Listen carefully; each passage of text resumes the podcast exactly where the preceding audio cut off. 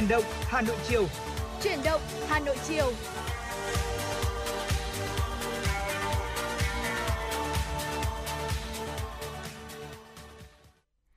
Kính chào quý vị và các bạn, nhạc hiệu quen thuộc của truyền động Hà Nội chiều cũng đã vang lên và chúng ta lại cùng gặp lại nhau trong 120 phút trực tiếp của chương trình ngày hôm nay và đồng hành cùng quý thính giả trong truyền động Hà Nội chiều là Thu Thảo và Quang Minh. Dạ vâng, rất vui được đồng hành cùng Thu Thảo cùng quý vị tính giả trong một buổi chiều uh, cuối tuần rất là đẹp như ngày hôm nay. Dạ và vâng trong chương trình ngày hôm nay thì bên cạnh những tin tức và những chuyên mục hấp dẫn khác thì âm nhạc cũng sẽ là những món quà mà Thu Thảo và Quang Minh gửi tặng đến quý vị thính giả. Vì vậy hãy nhấc máy và gọi ngay về hotline của chúng tôi là 024 3773 6688 để có thể cùng với chúng tôi trao gửi những yêu thương tới người thân hoặc là uh, cung cấp cũng như là phản ánh thông tin về đời sống dân sinh và những tin nóng chương trình của chúng tôi.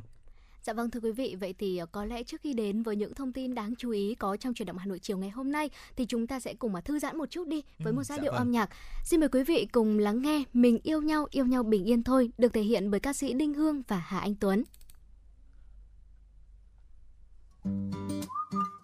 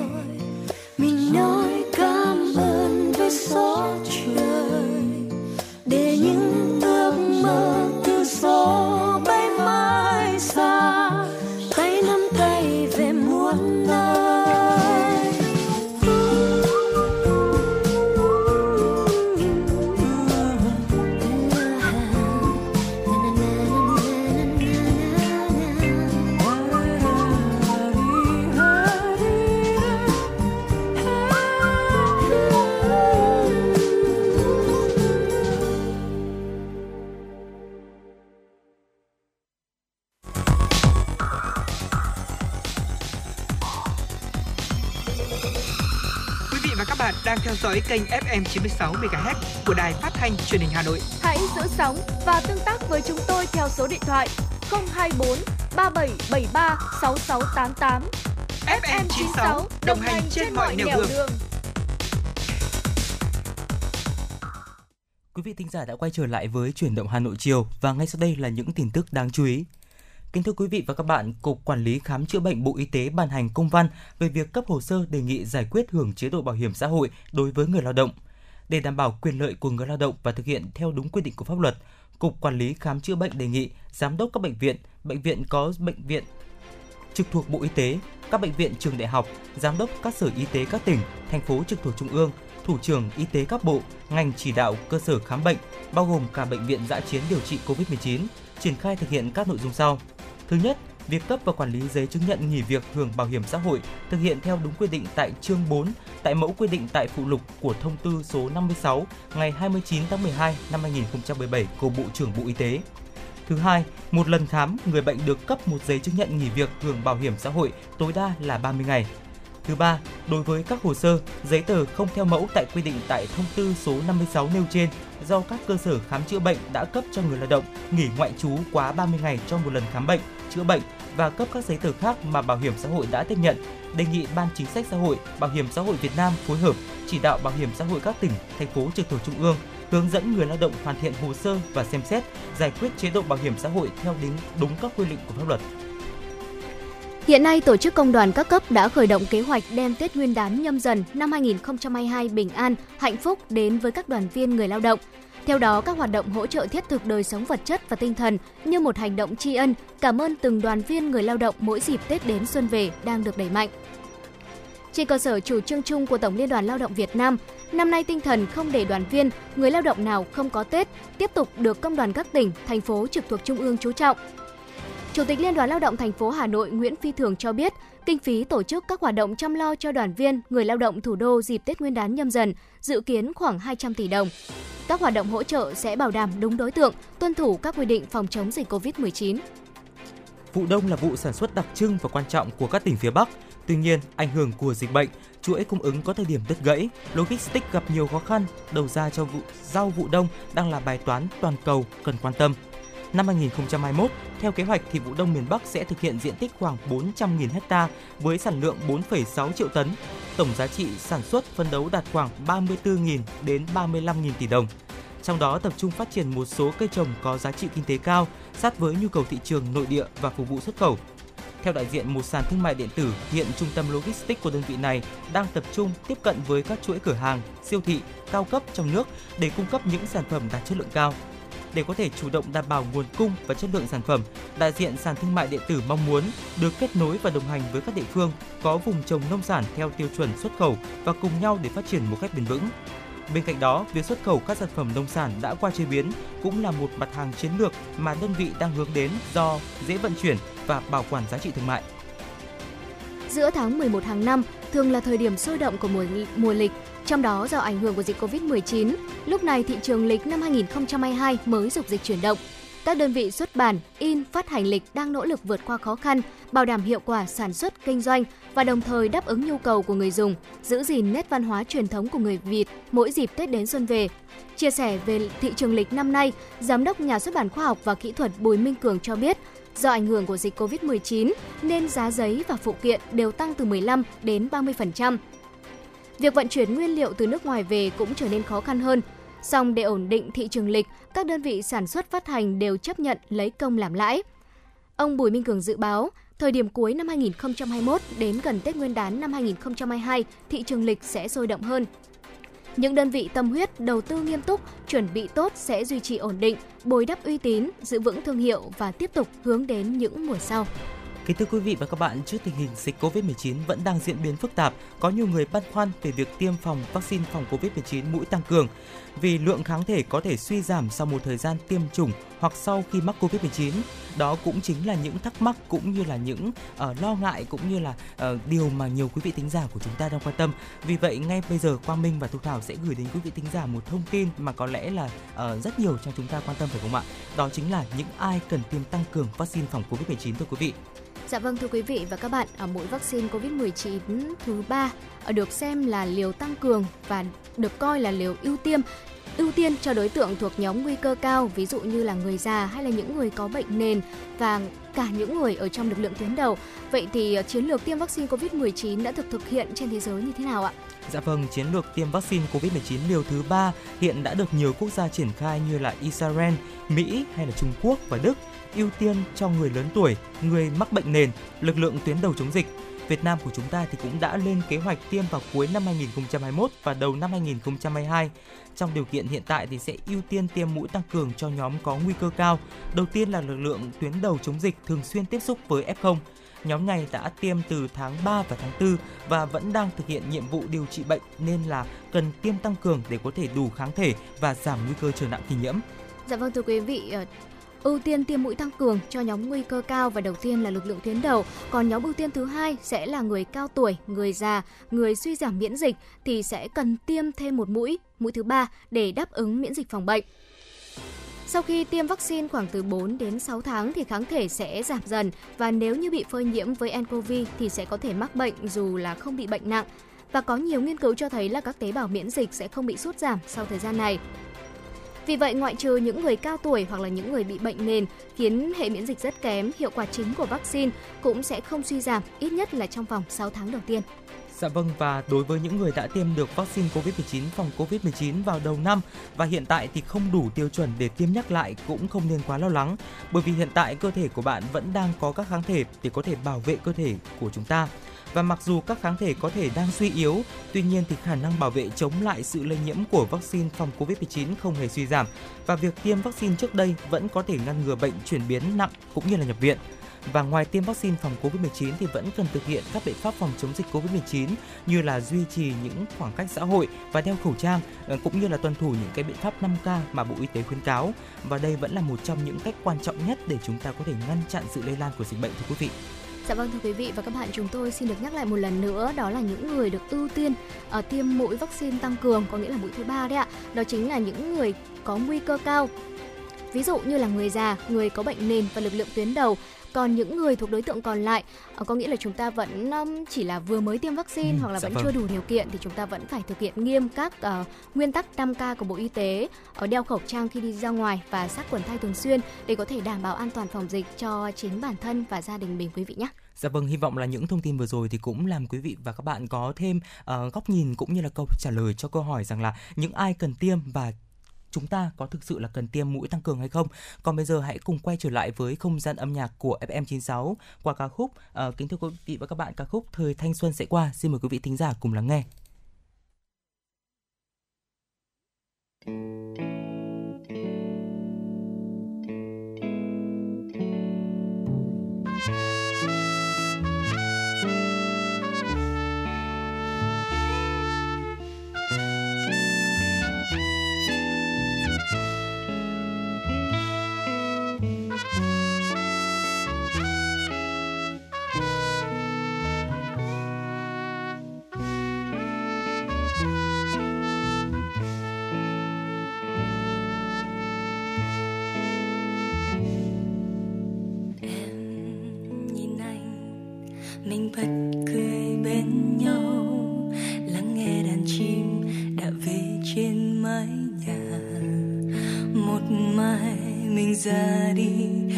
hàm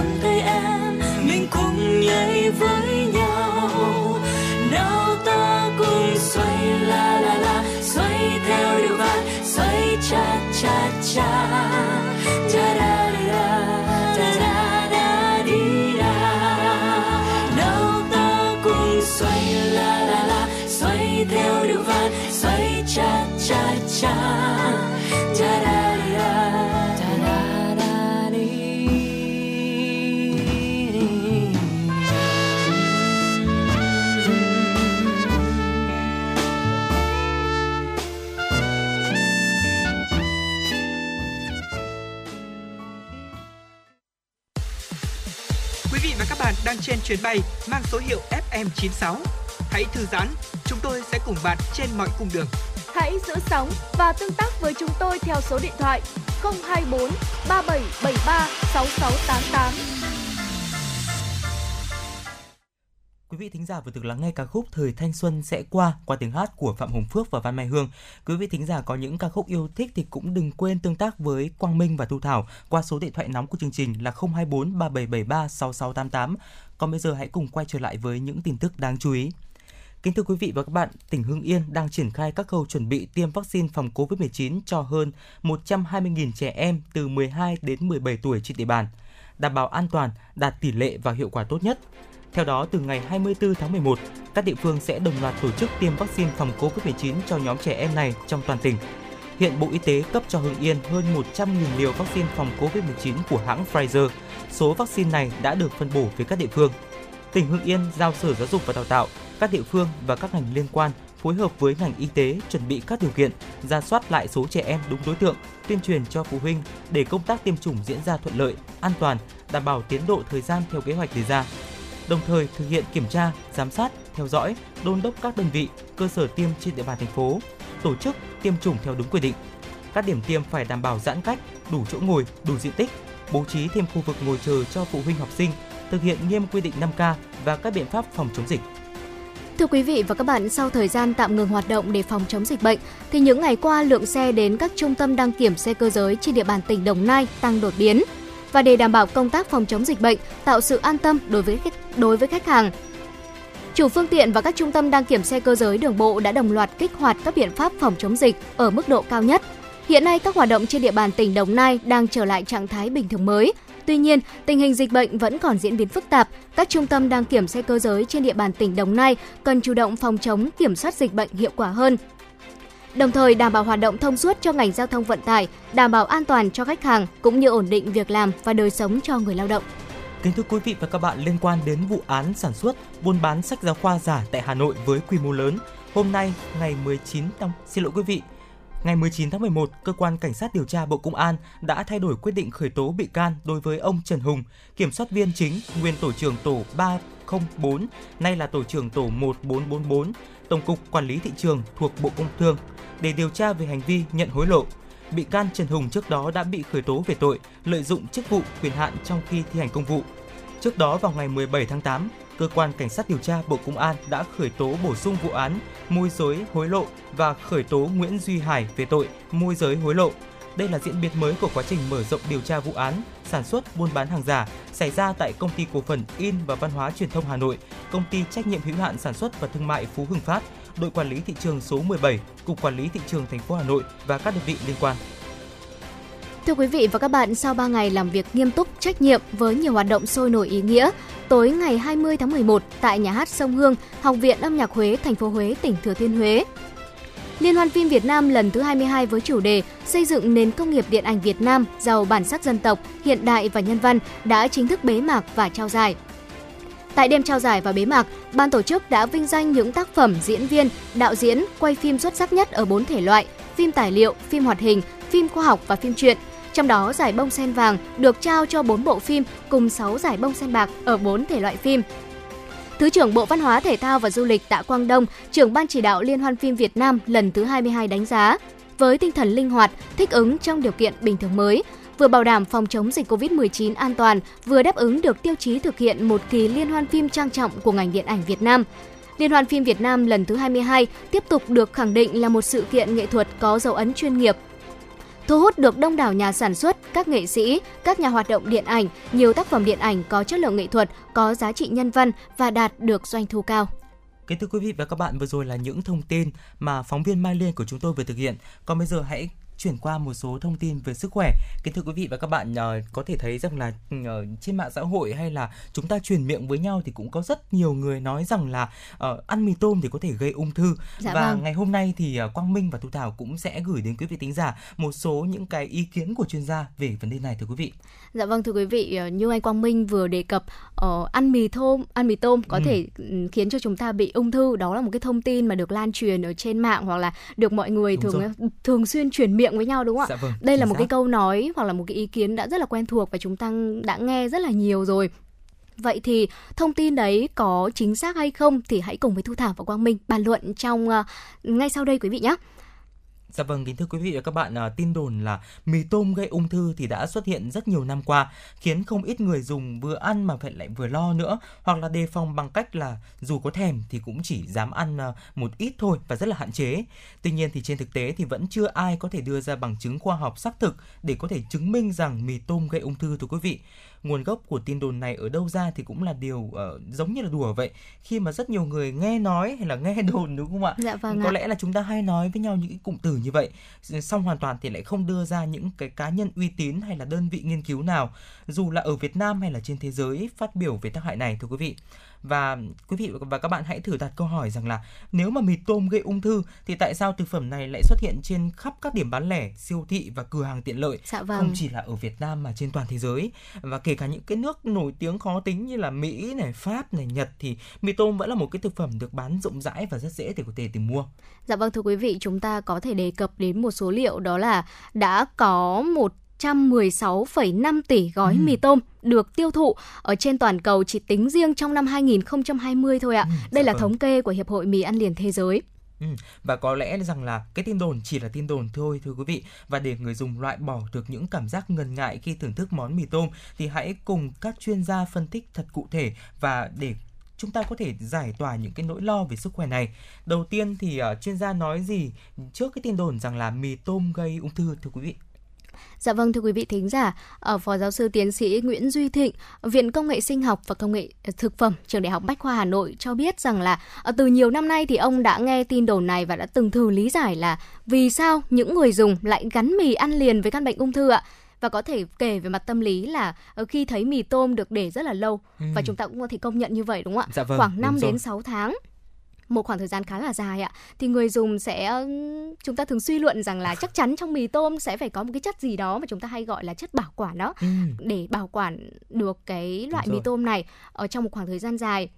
và uh, những cái chất bảo quản này những cái chất phụ da này thì sẽ có một tác hại rất là lớn đối với cơ thể. Và đó chính là nguyên nhân mà mọi người thường nghĩ rằng là ăn mì tôm sẽ gây ra một căn bệnh ung thư. Ừ, dạ vâng. Nhưng mà tuy nhiên trên thực tế thưa quý vị uh, mì tôm có thể bảo quản được lâu như vậy là nhờ vào phương pháp chiên hoặc là sấy để có thể giảm độ ẩm uh, độ ẩm ở trong bát mì. Và phương pháp này thì dựa vào nguyên lý như sau ạ. Đó chính là vi khuẩn sống được trong môi trường cần có đầy đủ ba yếu tố bao gồm là nước dinh dưỡng và không khí. Trong ba yếu tố đưa ra thì loại bỏ nước là dễ dàng nhất, và khi chiên hay là sấy thì nước sẽ được rút ra khỏi vắt mì hoàn toàn, và chiên thì sẽ có độ ẩm khoảng dưới 3% thôi, thưa quý vị. Còn mì thì không chiên, sẽ có độ ẩm dưới 10% sau đó thì đóng gói để có thể đảm bảo cho vi khuẩn không được phát triển, và từ đó thì giúp mì ăn liền có thể bảo quản được từ 5 cho đến 6 tháng như là Thu Thảo vừa chia sẻ.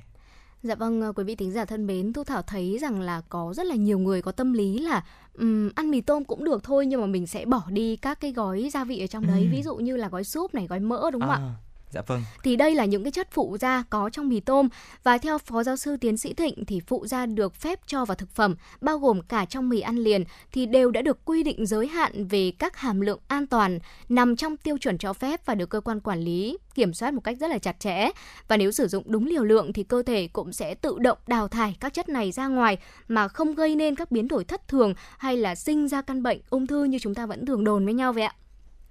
Chính vì vậy thì người tiêu dùng sẽ cần lựa chọn các sản phẩm có nguồn gốc rõ ràng và được các cơ quan quản lý có thẩm quyền cấp phép quý vị nhé. Dạ vâng và Phó giáo sư tiến sĩ Nguyễn Duy Thịnh thì cũng cho biết thêm rằng ung thư là căn bệnh có nguyên nhân từ di truyền gen à, cũng như là lối sống bao gồm như là hút thuốc lá, uống rượu bia hay là ăn uống thiếu lành mạnh hay là do phơi nhiễm hóa chất do một virus hay là vi khuẩn gây viêm dạ dày, HPV, HCV tức là virus gây viêm gan hay là HPV tức là virus tăng nguy cơ ung thư cổ tử cung thưa quý vị. Và từ các uh, tác nhân gây trên thì có thể gây ra ung thư bệnh thì có hình thành hay không thì cũng còn phụ thuộc vào rất nhiều yếu tố như là sức đề kháng hay là trạng thái tinh thần nữa. Vì vậy nên là để mà quy chụp hay là kết luận rằng là ăn mì tôm là một cái nguyên nhân gây ra ung thư đó là một cái quy chụp mà uh, không có cái căn cứ khoa học cũng như là rất là vội vã. Dạ vâng thưa quý vị, chúng tôi xin được nhắc lại một ý kiến đó chính là ung thư là căn bệnh có nguyên nhân từ gen di truyền và kết hợp với lối sống trong cuộc sống hàng ngày của chúng ta nữa. Và theo Phó giáo sư tiến sĩ Nguyễn Duy Thịnh thì ăn mì ăn liền và ung thư hai điều này không liên quan đến nhau. Ừ. Trên thế giới chưa ghi nhận kết quả nghiên cứu khoa học nào chứng minh rằng làm mì ăn liền có thể gây uh, ung thư được. Vì thế cho nên là thu thảo và quang minh uh, nghĩ rằng là chúng ta không cần phải tự làm khó mình bằng những cái tin đồn mà chưa được kiểm chứng. Ví dụ như là ăn mì tôm sẽ gây ung thư. Và thay vào đó thì hãy uh, chủ động thực hiện một cái lối sống thật là khoa học lành mạnh uh, ăn uống cân đối và đa dạng thực phẩm bởi vì là khi sử dụng mì tôm thì chúng ta cũng nên là biến tấu đi một chút đi kết hợp thêm với uh, nhiều rau xanh này rau Đúng củ rồi. này thêm những loại thịt ví dụ như là tôm này ừ. thịt lợn để món ăn thêm thơm ngon và dinh dưỡng hơn Dạ vâng ạ, Quang Minh thì cũng uh, rất là thích ăn mì tôm. Thế nhưng dạ mà vâng. Quang Minh cảm thấy rằng là nếu mà ăn mì tôm mà chúng ta hay tạm gọi rằng là mì tôm không người lái đấy ạ, dạ vâng thì ạ. cũng cảm thấy là nó chưa đủ đầy những cái vị lắm mà ừ. chúng ta có thể muốn ăn. Và mọi người thì hay nói rằng là ăn mì tôm thì sẽ hơi nóng một chút, thì chúng ta hoàn toàn có thể là bổ sung rau xanh ở trong những cái bát mì của chúng ta. Nói gì thì nói thì mì tôm vẫn là một cái món ăn và một cái thực phẩm mà Quang Minh nghĩ rằng là rất là tiện lợi trong cái uh, cuộc sống của chúng ta, nhất là đối với những người bận rộn này, những những người mà không có quá nhiều thời gian để chuẩn bị cho bữa sáng hay ừ. là ví dụ như chẳng hạn như là trong thời điểm giãn cách xã hội đấy ạ dạ vâng. mì tôm là một cái cứu tinh của rất là nhiều người đúng không ạ chúng ta có thể thấy là trong thời gian giãn cách xã hội vừa rồi và nói xa hơn một chút đó là trong khoảng thời gian dịch bệnh xuất hiện ở Việt Nam thì lượng mì tôm có lẽ là sẽ được tiêu thụ nhiều hơn những thời gian trước rất là nhiều. Dạ vâng chính xác ạ. Đó, um, Thu Thảo và Quang Minh có gợi ý cho quý thính giả một chút đó là khi ăn mì tôm thì chúng ta nên bổ sung thêm vào món mì tôm ví dụ như là rau củ này chất đạm như chúng tôi vừa chia sẻ sẽ tạo nên một bữa ăn có thể giúp cho chúng ta cân bằng chất dinh dưỡng. Ở ví dụ như là ở ờ, thay vì chỉ ăn mì tôm mà không người lái như anh công minh nói dạ, á vâng. thì chúng ta sẽ thêm một chút ví dụ như là um, xào mì tôm với thịt bò, ừ. rau cải hay là giá đỗ này hoặc là một gói mì tôm thêm một quả trứng gà thôi, một quả cà chua thôi cũng cũng đã bổ sung được rất là nhiều dinh dưỡng hơn là một gói mì không rồi. Ừ, bản thân Quang Minh thì rất thích ăn mì tôm mà ăn với giá hoặc là ăn với bắp cải ừ. sắc nhỏ đấy ạ. Sau đó thì chúng ta chỉ thêm cần thêm một quả trứng như là Thu Thảo chia sẻ hoặc là có nhiều thời gian hơn thì ờ, chúng ta có thể trụng một ít thịt bò để có thể ăn kèm thì nó đã là một cái bữa ăn mà đầy đủ chất dinh dưỡng của chúng ta để có thể bắt đầu một cái bữa sáng rồi mà không chỉ là bữa sáng đâu ạ mà tất cả những cái bữa ở trong ngày mà nếu mà chúng ta là một người mà quá bận rộn hay là không có quá nhiều thời gian thì đó cũng là một cái món ăn mà chúng ta có thể cân nhắc. Dạ vâng, vậy thì ờ, như chúng ta đã đề cập ở bên trên đó là ung thư xuất phát từ rất là nhiều nguyên nhân khác nhau. Vậy thì ờ, thay vì lo sợ rằng là ăn mì tôm sẽ gây ung thư thì tại sao chúng ta không thay đổi lối sống của chúng ta trở nên khoa học hơn dạ vâng. để có thể có một sức khỏe tốt hơn ạ? Dạ vâng ạ, vậy thì uh, có lẽ rằng là uh, chúng ta cũng đã tìm ra cái nguyên nhân để gây ra bệnh ung thư đó chính là do gen này, ừ. rồi là kết hợp với những cái chế độ ăn uống không lành mạnh cũng như là uh, những cái uh, tác nhân khác như dạ là vâng. di truyền, lối môi sống đúng không ạ, môi trường nữa. Vì vậy nên là ừ, ngay sau đây thì Quang Minh và Thu Thảo cũng sẽ gợi ý đến quý vị tính giả một số những cái uh, lời khuyên để chúng ta có thể tăng cường cái lối sống lành mạnh của chúng ta. Đầu tiên đó chính là tăng cường vận động thưa quý vị. Là quý vị thính giả thì hãy nên tập thể dục ít nhất là 30 phút mỗi ngày để có thể tránh thừa cân cũng như là béo phì. Tiếp theo là tránh thức khuya, một giấc ngủ ngon và sâu chính là thời gian để cơ thể có thể phục hồi và tự điều chỉnh những bất ổn của mình. Quang Minh thì nghĩ rằng là à, đối với rất nhiều người ở trong cái giai đoạn hiện nay đấy ạ thì dạ vâng. cũng có cái vấn đề là chúng ta bị rối loạn giấc ngủ. Bản thân Quang Minh thì cũng uh, mặc dù là vẫn còn trẻ tuổi thế nhưng dạ mà vâng. cũng bị mắc cái chứng là mất ngủ nhẹ đấy ạ. Tuy nhiên ừ. thì nếu mà chúng ta tìm hiểu thực sự sâu về giấc ngủ, chúng ta tìm hiểu về những cái chu kỳ ngủ này và những cái cách để chúng ta có thể vào giấc. Uh, ở trên mạng thì cũng có rất là nhiều những cái bài tập để chúng ta có thể thiền khi ngủ để cho chúng ta là mặc dù là ừ, chúng ta không ngủ ngủ đủ 8 tiếng mỗi ngày chẳng hạn chúng ta chỉ có thời gian để ngủ 5 hay là 6 tiếng dạ thôi vâng. thì cái chất lượng của cái 5 và 6 tiếng đó nó vẫn có thể tương đương được như chất lượng của 8 tiếng thì quý vị thính giả cũng có thể cân nhắc và tham khảo. Dạ vâng Thu Thảo thấy rằng là đặc biệt là trong thời gian dịch bệnh giãn cách vừa rồi đặc dạ biệt vâng là ạ. giới trẻ á ừ, thì các bạn ấy thường có thói quen là thức khuya anh Quang Minh cũng vậy đúng không ạ ờ, có những người bạn của tôi thì uh, chúng ta vẫn thường hay gọi là ngủ ngày cày đêm đó ừ. các bạn ấy sẽ ngủ vào ban ngày và ban đêm sẽ thức khuya đôi khi không phải chỉ là để thực hiện một cái công việc gì nó rất là quan trọng đâu chỉ là xem phim thôi ạ dạ vâng, tôi thảo nghĩ xác. rằng là xem phim cũng là một phương thức giải trí do giúp cho chúng ta có thể thoải mái hơn thế nhưng mà ở cái khoảng thời gian ban đêm có nghĩa là khoảng thời gian mà chúng ta nên đi ngủ thì Đúng thực rồi. sự là thức khuya thì không nên một chút nào dạ vâng và quang minh thì ờ, rất là nghe theo cái lời khuyên của các bác sĩ mà đã quang minh đã từng thăm khám đấy ạ ừ. nếu mà chúng ta mà mắc những cái chứng bệnh mất ngủ mà không thể ngủ trước 11 giờ như là lời khuyên của các vị bác sĩ ừ. thì chúng ta cũng nên là uh, nằm ở trên giường và giữ cho bản thân của mình ở trạng thái là đang nghỉ ngơi. Dạ Vì vâng. vậy thì cũng sẽ tốt hơn nhiều với cái việc là ừ, tầm giờ đó này chúng ta đang ngồi xem phim hay là chúng ta lại hoạt động quá mạnh thì điều đó sẽ gây hại cho sức khỏe.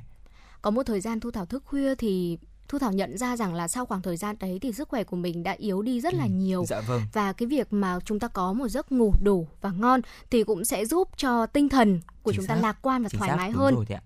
và stress và căng thẳng cũng là một yếu tố rất là nguy hiểm cho sức khỏe tổng thể của con người. Ở bên cạnh đó thì quý vị cũng lưu ý đến ờ, ừ, chế độ dinh dưỡng nữa nhé. Ờ, chúng tôi gợi ý đến quý vị một công thức trong dinh dưỡng có thể giúp cho chúng ta cân bằng đó chính là công thức 451 ở ờ, điều này có nghĩa là như thế nào ạ xin mời Quang Minh ừ, dạ vâng kính thưa quý vị và các bạn công thức 451 à, là gợi ý để chúng ta có thể xây dựng một bữa ăn cân bằng và tốt cho sức khỏe trong đó thì cần xây dựng bữa ăn đạt 4 yếu tố bao gồm là cân đối chất đạm chất béo, chất bột đường, cân đối đạm động vật và đạm thực vật, cân đối chất béo động vật và chất béo thực vật, cân đối các vitamin và khoáng chất. Bữa ăn gồm có 5 nhóm 5 nhóm thực phẩm thưa quý vị. Trong đó thì bao gồm những cái nhóm như sau ạ. Đó chính là nhóm lương thực, nhóm hạt, nhóm sữa và chế phẩm từ sữa, nhóm thịt cá hải sản, nhóm trứng, nhóm củ quả màu vàng, da cam, rau sẫm màu và nhóm rau củ có màu khác – tiếp theo là nhóm dầu thực vật và mỡ động vật và cuối cùng yếu tố số 1 trong công thức 451 này là một bữa ăn cũng như là um, trong một ngày dinh dưỡng phải cân bằng và đáp ứng tốt những gợi ý nêu trên. Dạ vâng thưa quý vị, ờ, những chia sẻ vừa rồi của Thu Thảo và Quang Minh uh, có lẽ là cũng đã ít nhiều giúp cho quý vị có cái nhìn khách quan hơn về cái ý kiến rằng là ăn mì tôm sẽ gây ung thư đúng không ạ? Dạ vâng ạ và nếu mà quý vị thính giả uh, chúng ta lo ngại rằng là chúng ta có những cái nguy cơ mà chúng ta có thể là uh, bị mắc bệnh ung thư ừ. ví dụ như chẳng hạn như là chúng ta ở những cái môi trường sống hay là do thói quen làm việc của chúng ta một số người thì uh, cũng có cái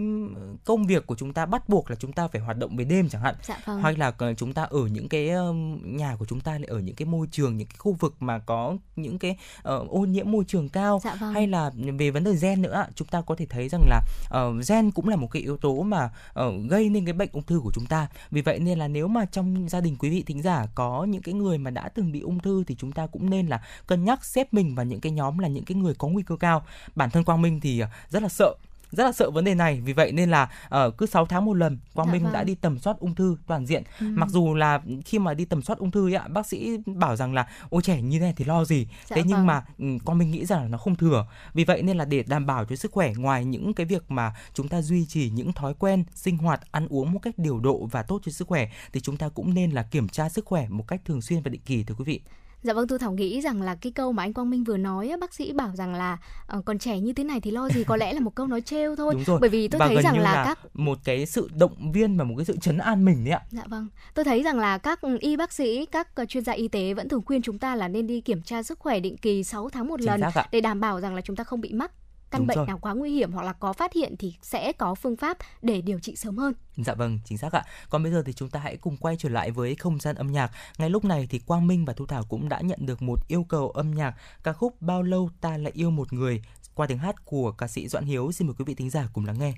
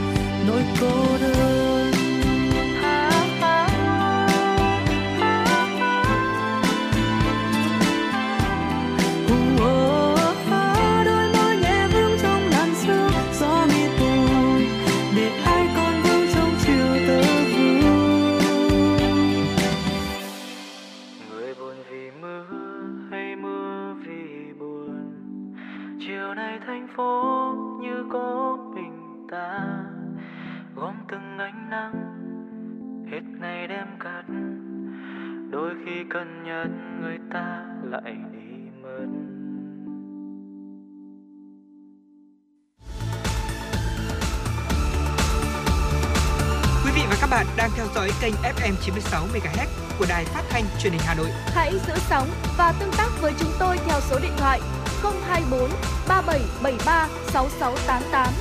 FM 96 đồng hành trên mọi nẻo đường. đường.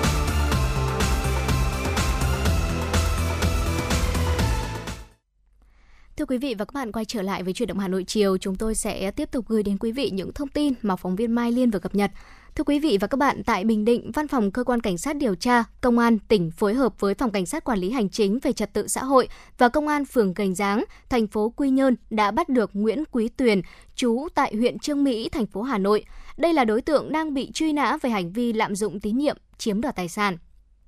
Nguyễn Quý Tuyền làm nghề lái xe ô tô,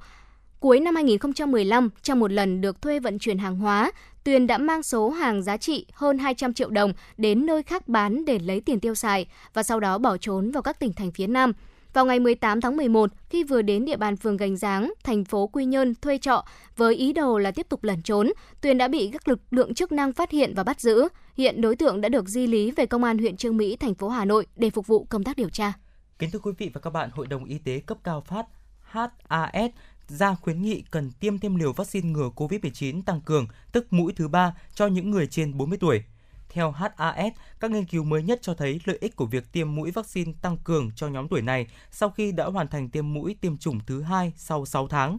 Ngoài ra, vaccine được sử dụng để tiêm tăng cường phải là loại vaccine mRNA giống như những loại vaccine do Pfizer và Moderna cung cấp việc tiêm mũi vaccine tăng cường đối với những người đã đủ điều kiện là cần thiết trong bối cảnh dịch bệnh lây lan mạnh và mức độ hiệu quả của những mũi tiêm đầu tiên theo thời gian đã giảm từ 30% đến 70% sau 6 tháng. Sau khi HAS ra khuyến nghị, Bộ trưởng Y tế Pháp Olivier Véran cho biết, chiến dịch tiêm mũi vaccine thứ ba cho những người trên 50 tuổi sẽ được bắt đầu từ tháng 12. Thưa quý vị và các bạn, mới đây, Mỹ đã phê chuẩn tiêm mũi vaccine tăng cường với vaccine của Moderna và Pfizer cho tất cả người trưởng thành ở nước này. Quyết định trên chậm hơn 2 tháng so với thời điểm mà chính quyền Tổng thống Mỹ Joe Biden mong muốn bắt đầu triển khai tiêm mũi vaccine thứ ba vì dữ liệu ngày càng cho thấy hiệu quả của vaccine giảm dần theo thời gian. Việc cho phép sử dụng khẩn cấp vaccine Moderna và Pfizer cho mũi tăng cường được đưa ra sau khi các công ty dược phẩm trong tuần trước đã gửi dữ liệu mới về mũi tiêm thứ ba. Các nhà khoa học tư vấn cho cơ quan quản lý thực phẩm và dược phẩm Mỹ FDA đã bác bỏ kế hoạch ban đầu của chính quyền Mỹ, bắt đầu triển khai mũi tiêm tăng cường cho tất cả người trưởng thành ở nước này từ ngày 20 tháng 9 với lý do thiếu dữ liệu hỗ trợ. Moderna đã gửi lại hồ sơ đăng ký vaccine cho mũi tiêm nhắc của hãng này chỉ hai ngày trước. Kính thưa quý vị và các bạn, như đã cập nhật ở phần trước của chương trình, lễ bế mạc và trao giải Liên hoan phim Việt Nam lần thứ 22 tại nhà hát Sông Hương, thành phố Huế đã được tổ chức tối ngày hôm qua. Tại buổi lễ trao giải, các giải thưởng hạng mục phim truyện điện ảnh đã được trao. Bộ ừ, trao cho bộ phim Mắt biếc đạo diễn Victor Vũ giải Bông sen vàng, Bông sen bạc thuộc về bộ phim Bố già đạo diễn Trấn Thành, Vũ Ngọc Đãng. Giải thưởng ban giám khảo bao gồm phim Ròm, Gái già lắm chiêu năm, Bình minh đỏ, đạo diễn xuất sắc bao gồm Trình Định Lê Minh, phim Bằng chứng vô hình, bên kịch xuất sắc Trấn Thành, phim Bố già, quay phim xuất sắc Nguyễn Vĩnh Phúc, phim Ròm, nữ diễn viên chính xuất sắc Lê Khanh phim Gái già lắm chiêu năm, nam diễn viên xuất chính xuất sắc Tuấn Trần phim Bố già, nữ diễn viên phụ xuất sắc Ngân Chi phim Bố già, nam diễn viên phụ xuất sắc diễn viên Otis phim Bằng chứng vô hình, họa sĩ thiết kế mỹ thuật xuất sắc Phạm Hùng phim Gái già lắm chiêu, nhạc phim xuất sắc Christopher phim Mắt biếc, có thể thấy rằng là uh, giải thưởng quan trọng nhất của chúng ta trong liên hoan phim uh, Việt Nam lần thứ 22 đã được trao cho bộ phim Mắt biếc. Dạ Đó vâng chính ạ. là bộ uh, bộ phim mà đã được giải bông sen vàng của chúng ta. Và khi mà xem cái buổi lễ trao giải này đấy ạ và Quang Minh lại nhớ đến cái cảm giác đầu tiên khi mà Quang Minh xem bộ phim Mắt biếc. Bản thân Quang Minh thì là một người uh, uh, rất là thích cái uh, cuốn truyện ngắn Mắt biếc của nhà văn uh, Nguyễn Ngọc Ánh, Nguyễn Nguyễn Nhật Ánh dạ xin quý vị.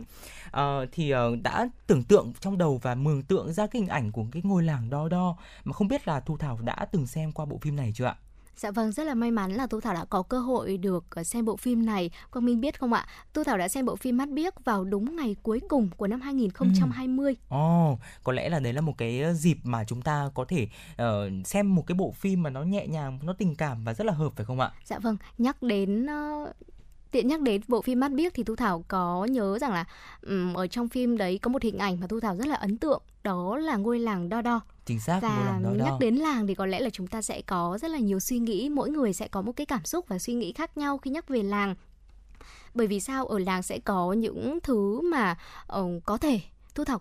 thu thảo nói là có thể thôi ở trên thành phố chúng ta sẽ rất là khó để bắt gặp hoặc ừ. là trải nghiệm lại một lần nữa Dạ vâng ạ và Quang Minh nghĩ rằng là một trong số đó đó chính là những cái món ăn giản dị đấy ạ. Mà có lẽ là khi mà chúng ta sinh sống ở thủ đô Hà Nội thì có những món ăn đắt đỏ hay là mới mẻ ừ. du nhập uh, từ nước ngoài thì chúng ta lại thèm những cái cảm giác được thưởng thức món ăn những cái món quà quê một cách mộc mạc, giản dị mà lại ừ, cảm thấy là rất là thân thương và nó mang lại cho chúng ta rất là nhiều những cái kỷ niệm. Và ừ, trong một buổi chiều đẹp trời như ngày hôm nay thì uh, hãy cùng Quang Minh và Thu Thảo chúng ta có thể cùng ôn lại những cái kỷ niệm về những cái món ăn đó. Dạ vâng thưa quý vị, ờ, món ăn đầu tiên mà Thu Thảo và Quang Minh muốn ờ, chia sẻ tới quý vị đó chính là món bánh gai ạ. Ừ, món bánh gai. Dạ vâng, ờ, tôi nghĩ rằng là chắc chắn trong cuộc đời mỗi người đều đã từng có cơ hội được trải nghiệm món bánh này rồi. Và nhắc đến bánh gai thì chúng ta lại nhớ rằng là cứ mỗi khi chiều về có rất là nhiều người thèm thuồng hương vị của bánh gai bởi vì mặc dù là nó giản dị thôi thế nhưng lại chất chứa rất là nhiều kỷ niệm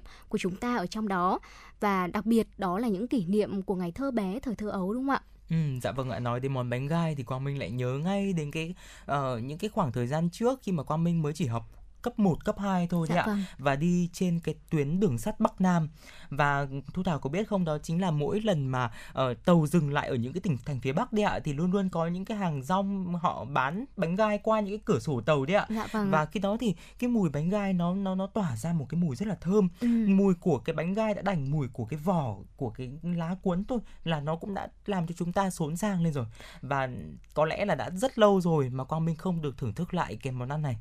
Dạ vâng thưa quý vị, bánh gai có lớp vỏ màu đen tuyền cùng với màu vàng từ đỗ xanh rồi là ở gạo nếp này thì như anh Quang Minh vừa nói, đó chính là những nguyên liệu quen thuộc thôi thế nhưng mà lại khiến cho chúng Chính ta xác. có một cái ấn tượng rất là đặc biệt đúng không ạ?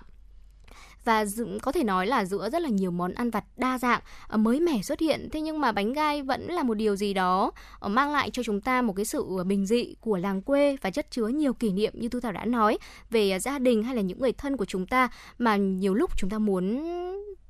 quay lại cái cảm giác đó. Ừ, dạ vâng ạ. Và một món ăn nữa mà Quang Minh và Thu Thảo muốn gửi đến quý vị thính giả đó chính là những chiếc bánh rán ngọt thưa quý vị. Những chiếc bánh rán nhỏ xinh thôi mà đã được uh, những cái người uh, bán hàng rong xếp thành một những cái hàng lối nghiêm chỉnh trong những cái chiếc rổ tre thì làm cho chúng ta cảm thấy rất là hấp dẫn và uh, Quang Minh nghĩ rằng là những cái buổi chiều mà khi mà chúng ta nhìn thấy những cái thúng, những cái mẹt và những cái thô mà để các cô bán ừ. những cái bánh ngọt dạ, ở vâng ngoài ạ. đường đấy ạ thì chúng ta cũng cảm thấy là có một cái nét nào đó nó nó rất là làng quê của Việt Nam mà nó cảm thấy là chúng ta muốn xà vào ngay mà mua vài chục cái về để ăn cho nó đoạn cho nó thỏa thèm phải không ạ? Dạ vâng, ờ, Tu Thảo thấy rằng là bánh rán, bánh rán ngọt á, mọi người hay còn gọi bằng một cái tên khác đó chính là bánh cam. Ừ. Ờ, có lẽ rằng mọi người gọi như vậy là tại vì khi mà bánh rán được dán lên rồi đúng thì rồi. sẽ có màu cam ở bên ngoài đúng không? Bánh rán thì sẽ có lớp vỏ mỏng được làm từ bột gạo nếp, bột gạo tẻ và có thêm một chút khoai tây xay nhuyễn và bọc ngoài phần nhân đỗ xanh nhỏ ở phía trong.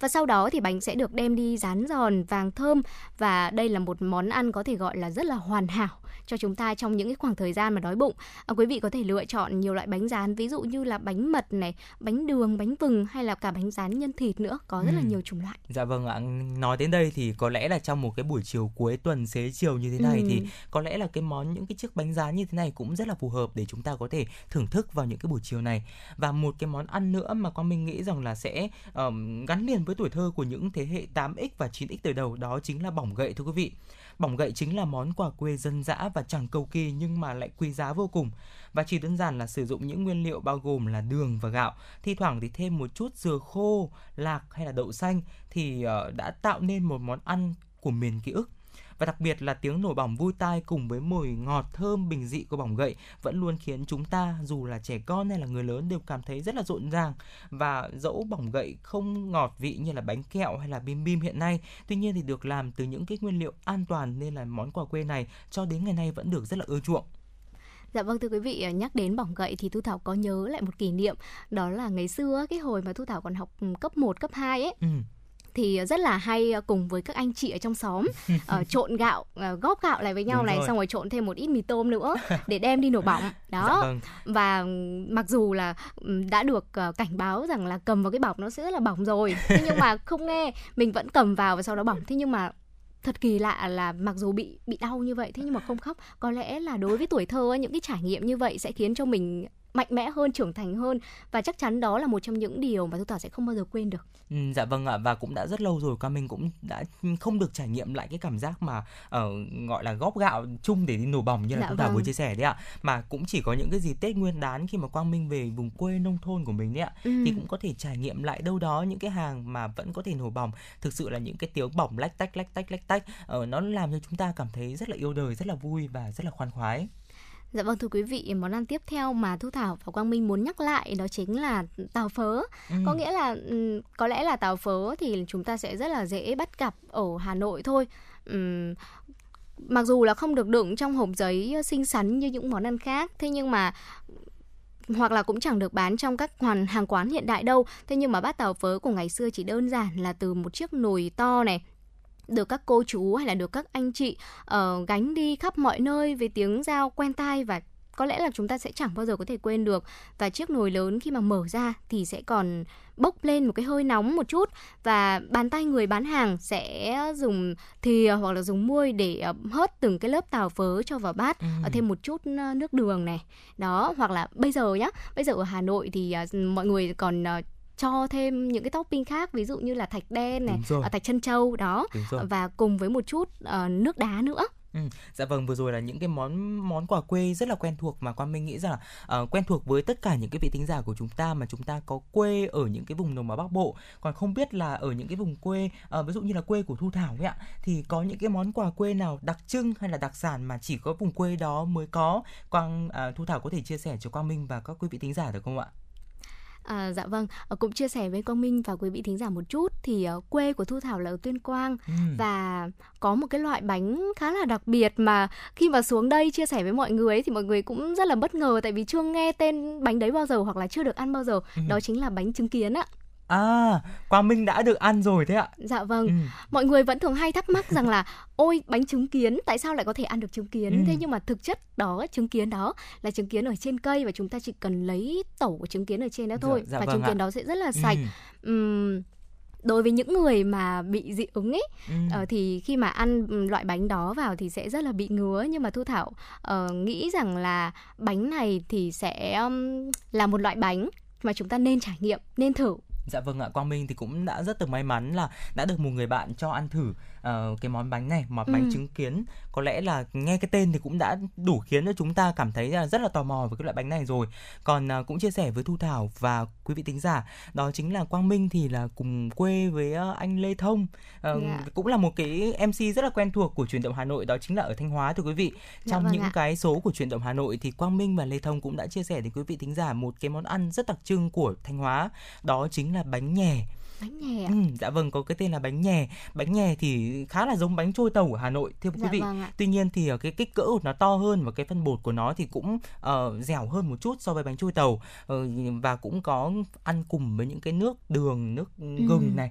rất là thơm cho những cái mùa đông. Và ngoài ra thì um, như quý vị cũng biết là thanh hóa thì cũng nổi tiếng ví dụ như là những món nem chua này đúng không ạ? Dạ, hoặc là ạ. món chả tôm cũng là cái món mà quang mình muốn giới thiệu đến quý vị tính giả. Mà nếu quý vị tính giả uh, có cơ hội uh, tham quan quan du lịch đến Thanh Hóa thì cũng có thể trải nghiệm món ăn này.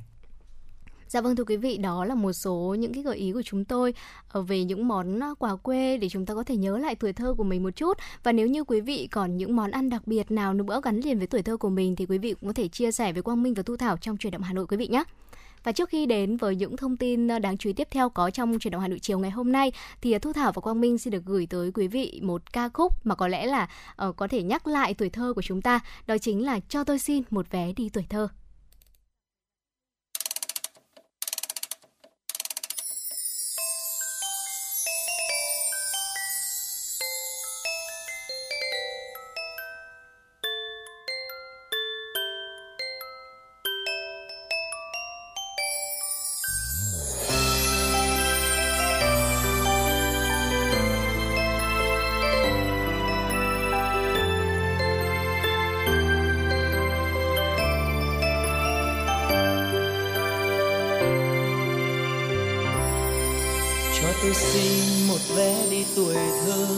Để trở về với giấc mơ ngày xưa. Bút mực chuyện tranh, những gói bằng ngô trong ngăn bàn. Cho tôi xin về lại thời tập tô, để vẽ ông mặt trời hiền như bố. Những chiều dòng chơi say mê những món đồ hàng cho tôi xin về lại mái trường xưa, dù trường thật bé, nhưng ước mơ thật từng ngày chăm lo, cô giáo vui như mẹ hiền. Cho con xin về với ông bà thương, những chiều nhõng nhẽo vòi tiền nhổ tóc sâu. Mỗi sợi trắng tinh, con lấy bằng năm trăm đồng hãy cho tôi xin một vé không hai, mà dẫu hôm nay đã không đường dài. Vẫn cho tôi xin được trở về tuổi thơ. Ngây ngô với bao mộng mơ. Hãy cho tôi xin một vé không hai. Vé đi thôi, không cần quay trở lại. Chỉ cần cho tôi được trở về ngày xưa. Sông trôi với những ngày mưa. Hãy cho tôi xin hạng vé chung thôi. Dẫu tháng năm có lớn thêm thật rồi chỉ cần cho tôi được trở về tuổi thơ thì tôi sẽ xin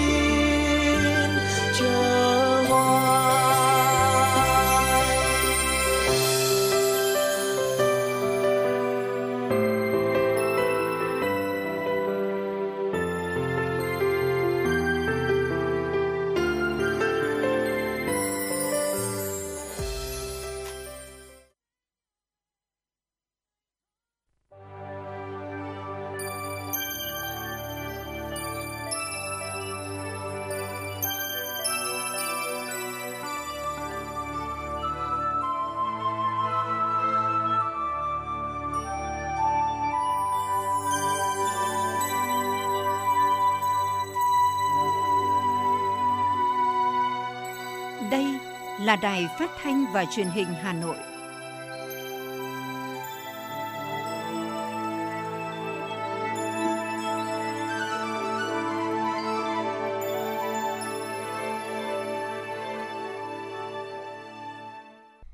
Quý vị và các bạn thân mến, bây giờ là 17 giờ ngày 21 tháng 11 năm 2021. Chương trình Truyền động Hà Nội chiều của chúng tôi đang được phát trực tiếp trên tần số FM 96 MHz của Đài Phát thanh và Truyền hình Hà Nội. Chương trình cũng đang được phát trực tuyến trên trang web hanoitv.vn. Tiếp theo chương trình chúng tôi xin gửi đến quý vị và các bạn những tin tức đáng chú ý. Kính thưa quý vị và các bạn, vào lúc 8 giờ sáng ngày hôm nay, ngày 21 tháng 11, Tổng cục Thuế sẽ tổ chức hội nghị triển khai hệ thống hóa đơn điện tử theo hình thức trực tuyến tại 7 điểm cầu chính, bao gồm Tổng cục Thuế, các cục thuế Hà Nội, Thành phố Hồ Chí Minh, Hải Phòng, Quảng Ninh, Phú Thọ và Bình Định. Đồng thời, tổ chức trực tuyến tới 57 điểm cầu tại cục thuế các tỉnh thành phố.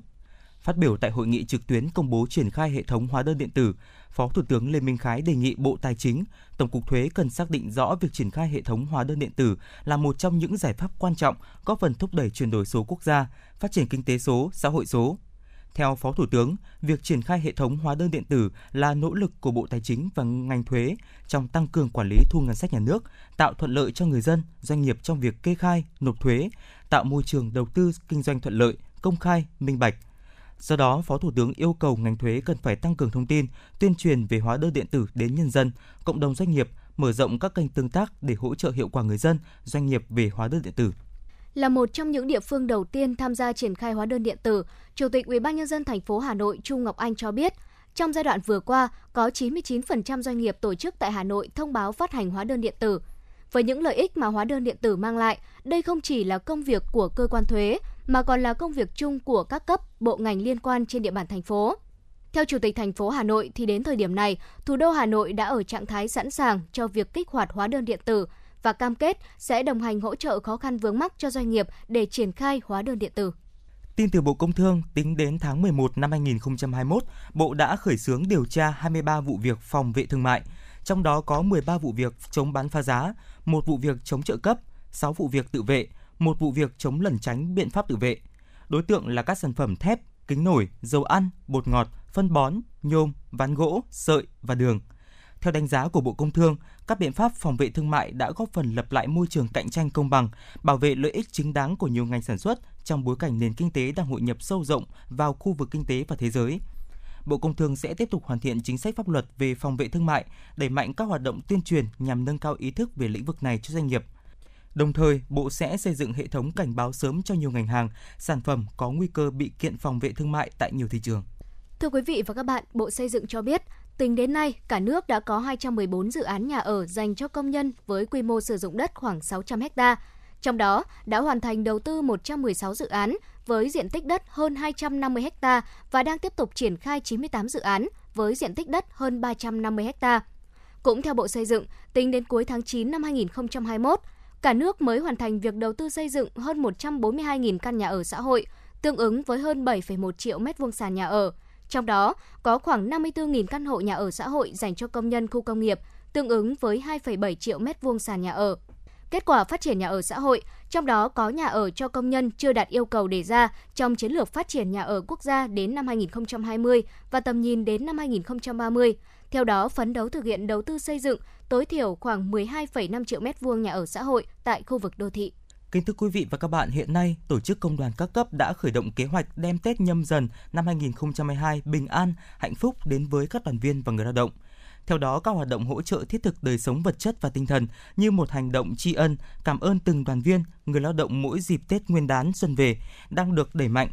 một trong những nội dung của các hoạt động chăm lo cho đoàn viên, người lao động nhân dịp Tết Nguyên đán nhâm dần 2022 được Tổng Liên đoàn Lao động Việt Nam chú trọng là quan tâm đặc biệt tới đoàn viên, người lao động đang ở trong khu cách ly, khu phong tỏa, những người có hoàn cảnh đặc biệt khó khăn, mắc bệnh hiểm nghèo.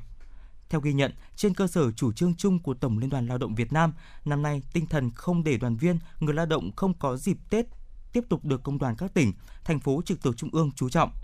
ở cấp thành phố với mong muốn mang Tết đến sớm với người lao động, Liên đoàn Lao động thành phố Hà Nội dự kiến triển khai chương trình Tết xung vầy vào ngày 22 tháng 1 năm 2022 với sự tham gia của 1.000 đoàn viên người lao động. Các cấp công đoàn thủ đô cũng sẽ triển khai chương trình hỗ trợ phương tiện đưa đoàn viên và người lao động có hoàn cảnh khó khăn về quê đón Tết vào ngày 28 tháng 1 năm 2022 tại khu công nghiệp Thăng Long, huyện Đông Anh dự kiến sẽ có 1.200 đoàn viên thuộc công đoàn các khu công nghiệp, khu chế xuất Hà Nội được thụ hưởng chương trình này. Đó là những người có hoàn cảnh khó khăn, quê ở xa, chấp hành tốt nội quy, kỷ luật lao động, tích cực tham gia các hoạt động công đoàn, ưu tiên nữ công nhân lao động mang thai, nuôi con nhỏ. Chủ tịch Liên đoàn Lao động thành phố Hà Nội Nguyễn Phi Thường cho biết, kinh phí tổ chức các hoạt động chăm lo cho đoàn viên, người lao động thủ đô dịp Tết Nguyên đán nhâm dần 2022 dự kiến khoảng 200 tỷ đồng các hoạt động hỗ trợ sẽ đảm bảo đúng đối tượng, tuân thủ các quy định phòng chống dịch COVID-19.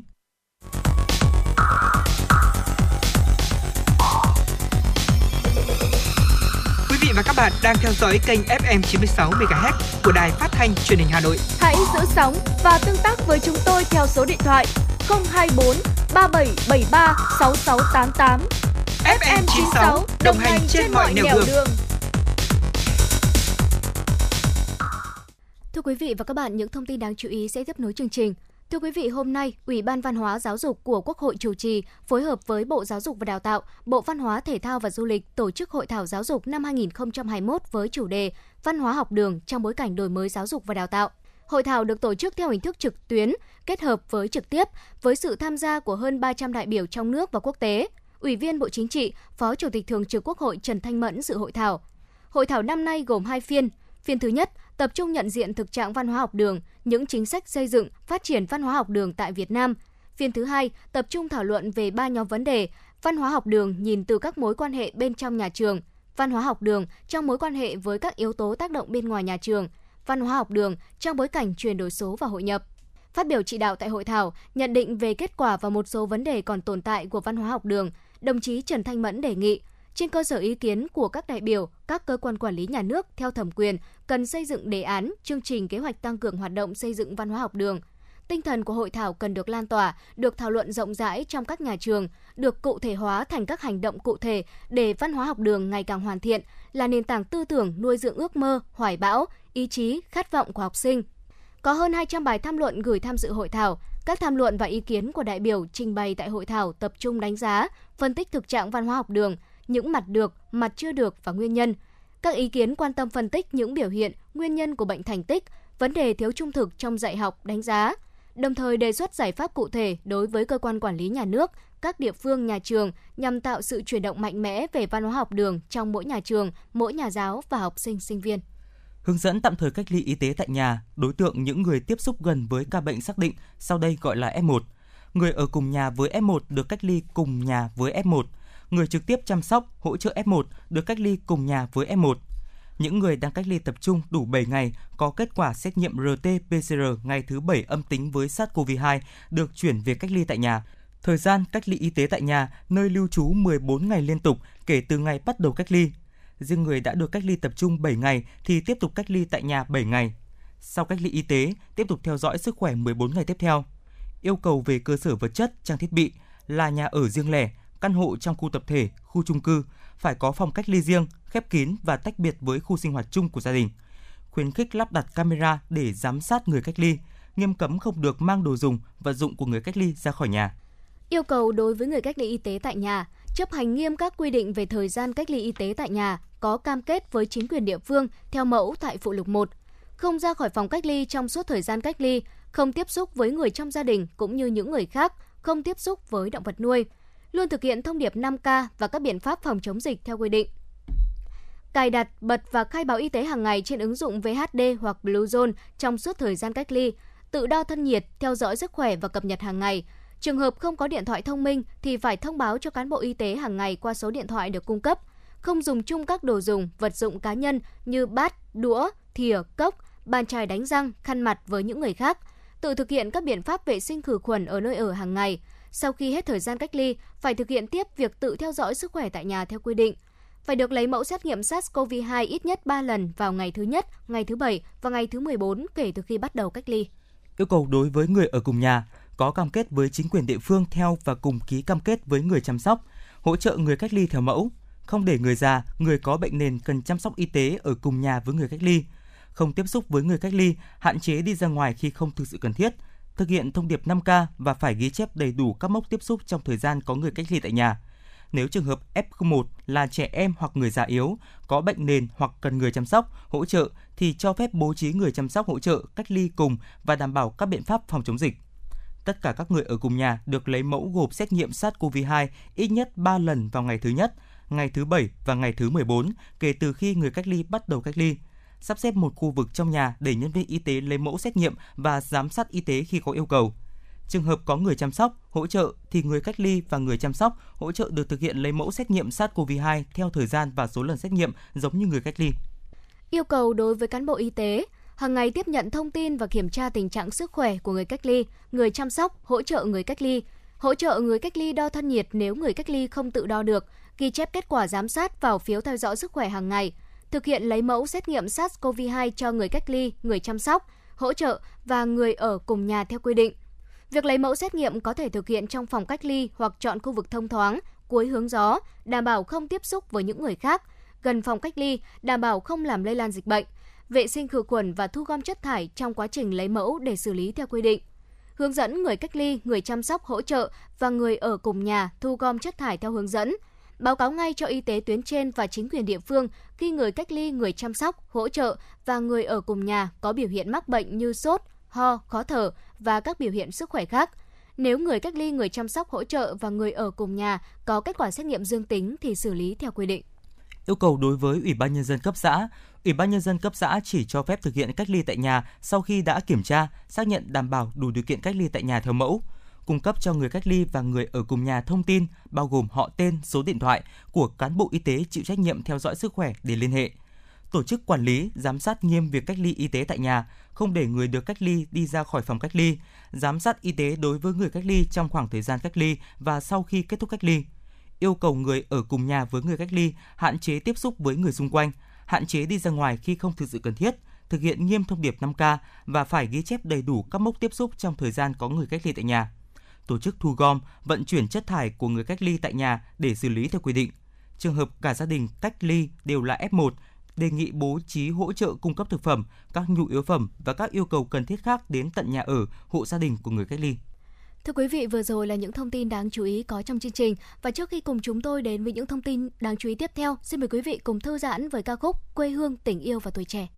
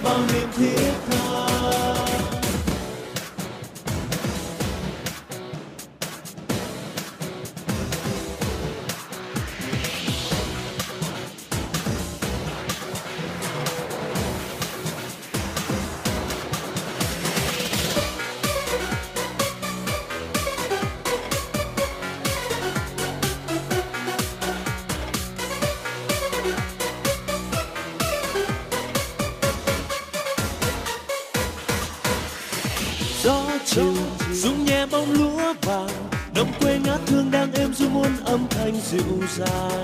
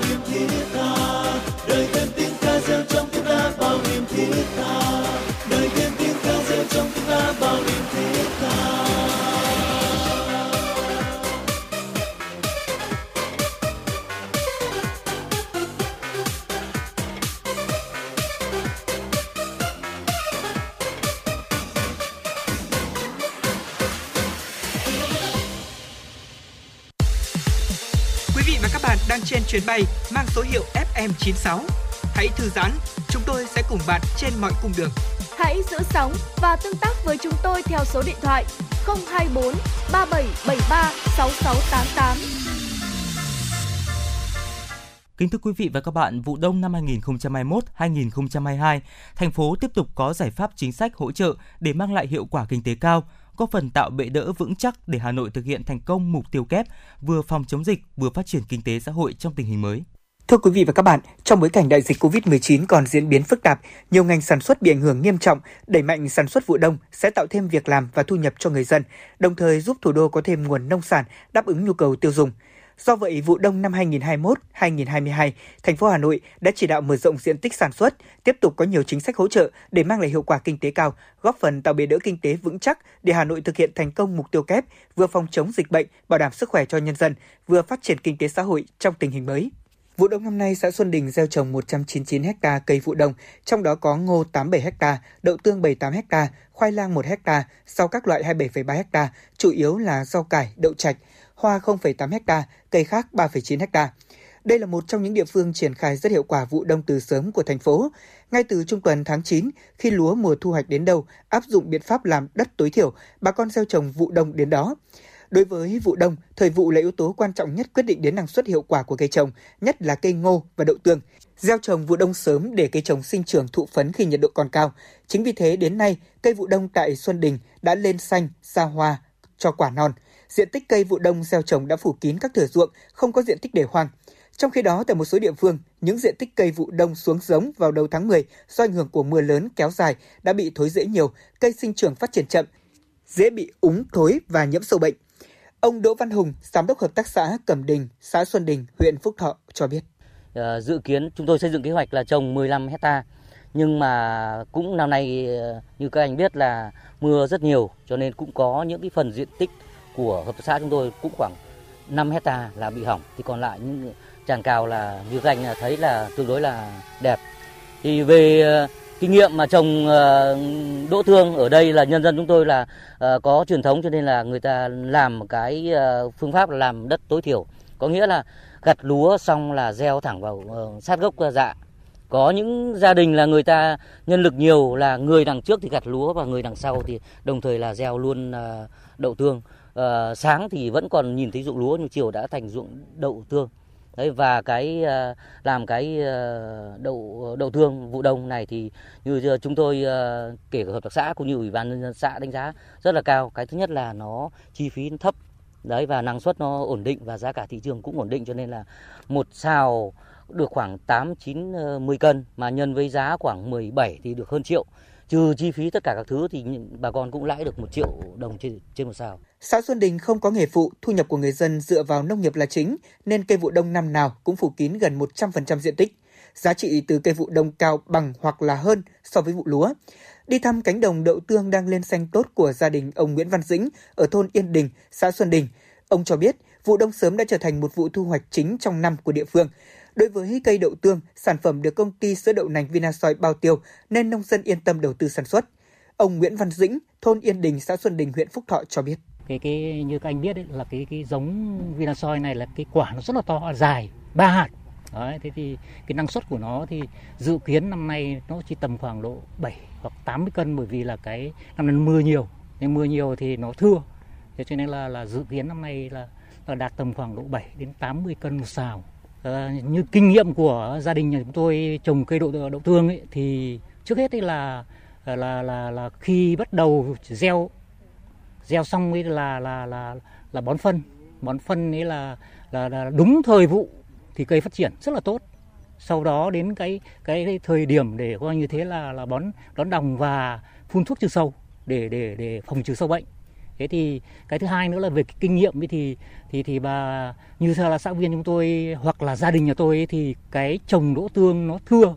thì cái năng suất nó cao hơn là trồng trồng màu. Bởi vì là thưa thì cái quang hợp nó rất là là là là là tốt. Thế cho nên là cái cái cái cái hiệu quả và cái quả ấy là nó ra rất là sai. Xác định để năng suất các cây trồng vụ đông sớm đạt cao, phải áp dụng khoa học kỹ thuật từ khâu làm đất đến chăm bón, trên cơ sở thực tế sản xuất nông nghiệp của địa phương, huyện Phúc Thọ đã triển khai hỗ trợ nhiều mô hình cây trồng vụ đông sớm, mở rộng diện tích sản xuất, tận dụng tối đa diện tích đất bỏ hoang, diện tích gieo trồng, đảm bảo điều kiện thành vùng liền thừa, liền khoảnh từ 1 hecta trở lên, áp dụng cho từng loại cây trồng được chính quyền địa phương xác nhận. Trong đó tập trung vào diện tích đất nông nghiệp bỏ hoang không sản xuất và mở rộng diện tích đối với các xã không thực hiện gieo trồng cây vụ đông.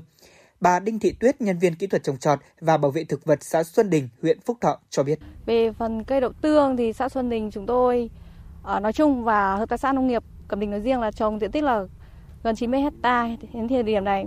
Về phần sâu bệnh thì trong thời vụ đông vừa rồi chúng tôi có khuyến cáo cho các hộ xã viên phòng trừ sâu khoang, sâu cuốn lá đậu và sâu đục quả trên cây đậu. Chúng tôi thường cáo nông dân sử dụng các loại thuốc sinh học và các loại thuốc khi giai đoạn ra hoa quả thì sử dụng các loại thuốc um, Blevathon hoặc Voliam Taco để sử dụng phòng trừ sâu đục quả hiệu quả lâu dài hơn. Uh, phun thuốc thì thường đảm bảo theo đôi nguyên tắc là bốn đúng và khuyến cáo nhân dân sau khi phun thuốc sẽ thu con vỏ bao bì để vào thùng chứa vỏ bao, vỏ bao bì trên các xứ đồng và đảm bảo khi thu, ờ, đảm bảo thời gian cách ly đến khi thu hoạch. À, khi bắt đầu chúng tôi thu hoạch xong vụ mùa thì sẽ trồng cây vụ uh, cây cây đậu tương sớm và thường là lên luống cao để thoát nước ngay từ đầu vụ và sẽ không bị ngập. Khi gieo trồng cây đậu tương thì đúng các thời kỳ sinh trưởng của cây chúng tôi thường tuyên truyền trên loa truyền thanh xa để cho nông dân uh, bón phân theo đúng liều lượng và đã khuyến cáo. Để đảm bảo nước cho việc tưới được thuận lợi, huyện Phúc Thọ đã quy hoạch các vùng trồng cây vụ đông, tập trung, gọn vùng, gọn thửa, Cùng với đó, trạm bảo vệ thực vật huyện đã phối hợp cùng với các hợp tác xã thực hiện tốt quy trình đồng bộ từ dự tính, dự báo và tổ chức phòng trừ sâu bệnh triệt đề. Trong đó, giao đội ngũ cán bộ trồng trọt và bảo vệ thực vật của cơ sở tăng cường công tác kiểm tra đồng ruộng, kịp thời phát hiện và phòng trừ sâu bệnh, nhất là các loại sâu bệnh dễ phát sinh trong vụ đông như là sâu đục thân, sâu cuốn lá, sâu khoang, sâu xanh, sâu tơ. Bà Khuất Thị Phương, trạm trưởng trạm trồng trọt và bảo vệ thực vật huyện Phúc Thọ cho biết thì à, trạm đã phối hợp với phòng kinh tế để tham mưu cho ủy ban dân huyện để xây dựng kế hoạch sản xuất vụ đông và tập trung chỉ đạo à, nông dân à, mở rộng diện tích sản xuất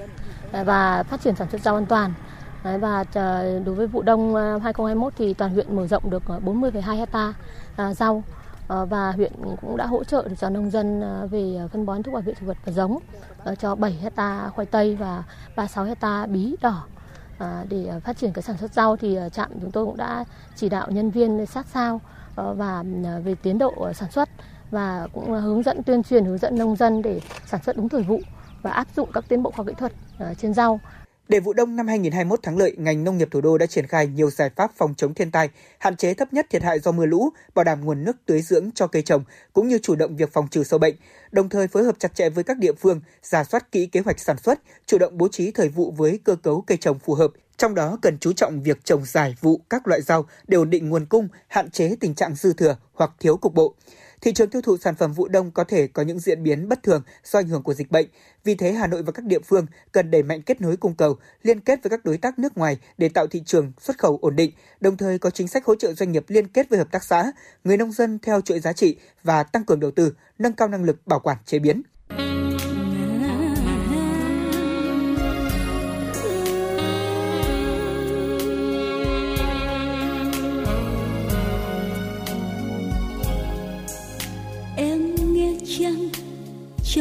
Sâu nơi hồng trái tim mình. Hà nội mùa thu, ôi sao xuyến trong lòng ta. Như bâng khuâng, nghe gió đưa, vang vọng giữa ba đình. Lời người thu năm ấy, màu cờ thu năm ấy, vẫn đây xanh trời mây.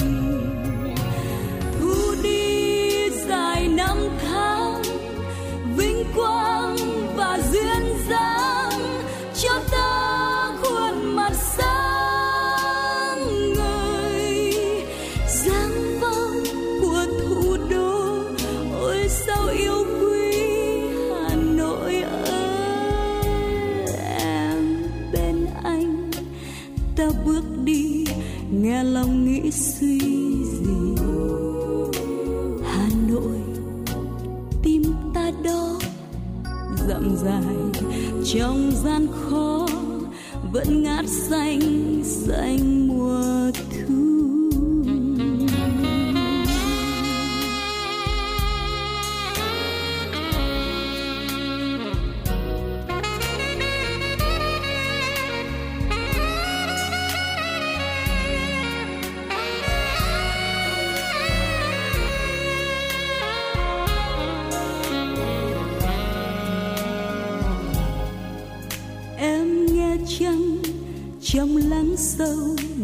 hồng trái tim mình.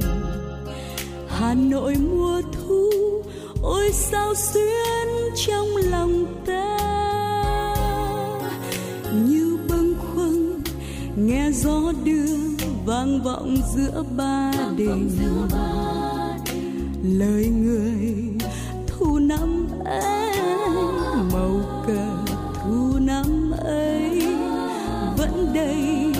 xanh trời mây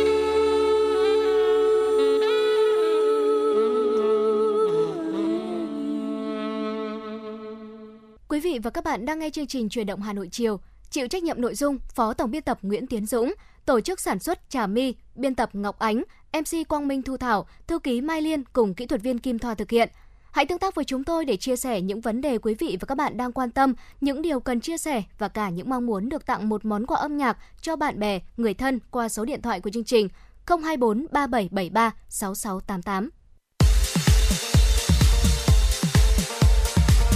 Chuyến bay mang số hiệu FN96 chuẩn bị nâng độ cao. Quý khách hãy thắt dây an toàn, sẵn sàng trải nghiệm những cung bậc cảm xúc cùng FM96.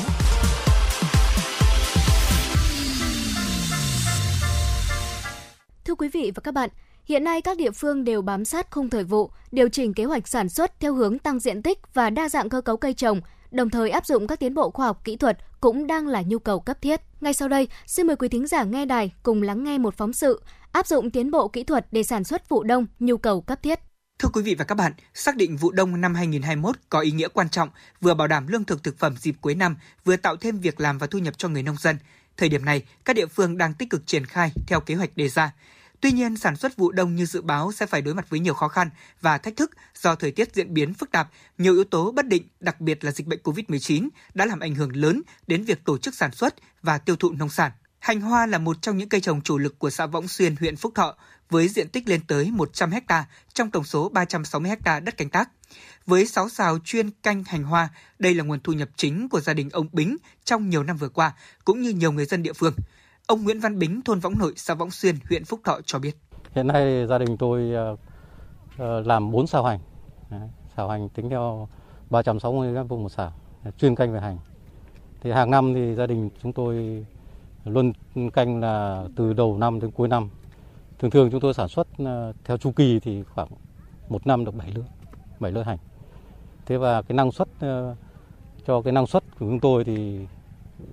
hàng lứa ấy, thì khoảng từ 5 đến 6 tạ trên một sào. Hiện tại về cái giá cả thị trường ấy, thì đối với những cái mùa vụ của chúng tôi thì nó rất là bấp bênh. Có những lúc thì giá cả rất là như thời điểm hiện tại bây giờ ấy thì giá rất là tốt. Giá có thể đến 25 30 nghìn một cân. Thế nhưng có những thời điểm thì giá chỉ được 3 4 000 một cân.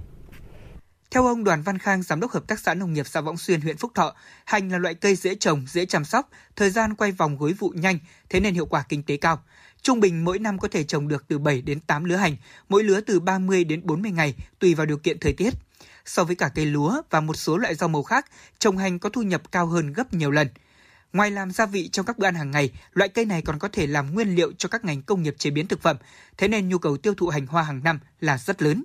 Xác định được nhu cầu của thị trường qua khảo sát ở điều kiện của địa phương, từ năm 2012 trở lại đây, xã Võng Xuyên đã có chủ trương khuyến khích người dân phát triển trồng hành hoa trở thành cây trồng chủ lực. Ông Đoàn Văn Khang nói: à, diện tích canh tác là 362 ha. Trong đó là có xung quanh khoảng 100 ha về hành. Đối với cái hành Võng Xuyên ấy thì uh, thực hiện theo chỉ đạo của uh, quy hoạch của Ủy ban nhân huyện cũng như là của Ủy ban xã Võng Xuyên thì hiện nay chúng ta đang quy hoạch mở rộng diện tích cây hành hành lá. Đặc biệt nhất là cái à, năm 2021 vừa rồi thì ờ, cái quy mô hành của chúng tôi thì đang tiếp tục mở rộng. Ờ, theo chỉ đạo của ờ, Liên minh thành phố thì tới đây thì đối với Võng Xuyên chúng tôi đang xây dựng một cái nhà sơ chế nhà sơ chế để thú toàn bộ cái diện tích hành của Võng Xuyên và mở rộng diện tích của cái diện tích hành ra. Nói về về về ừ, cây hành lá thì à, từ xưa tới nay thì Võng Xuyên vẫn là chủ lực cây hành lá. Đặc biệt nhất là hiện nay có 3 thôn, về thôn Phúc Trạch, thôn Võng Nội và thôn Bảo Lộc Năm là 100% chuyển từ cây lúa sang cây hành. Tuy nhiên, trái ngược với mọi năm, thời điểm này dù giá hành lên cao nhưng người dân không có để bán. Nhiều cây bị sâu bệnh dẫn đến sinh trưởng chậm, năng suất không đạt như mong muốn, thậm chí là bị chết do thời tiết khắc nghiệt, mưa kéo dài dẫn đến thối rễ, gần như mất trắng toàn bộ diện tích gieo trồng. Đây cũng là tình trạng chung của nhiều loại cây vụ đông chính vụ năm nay.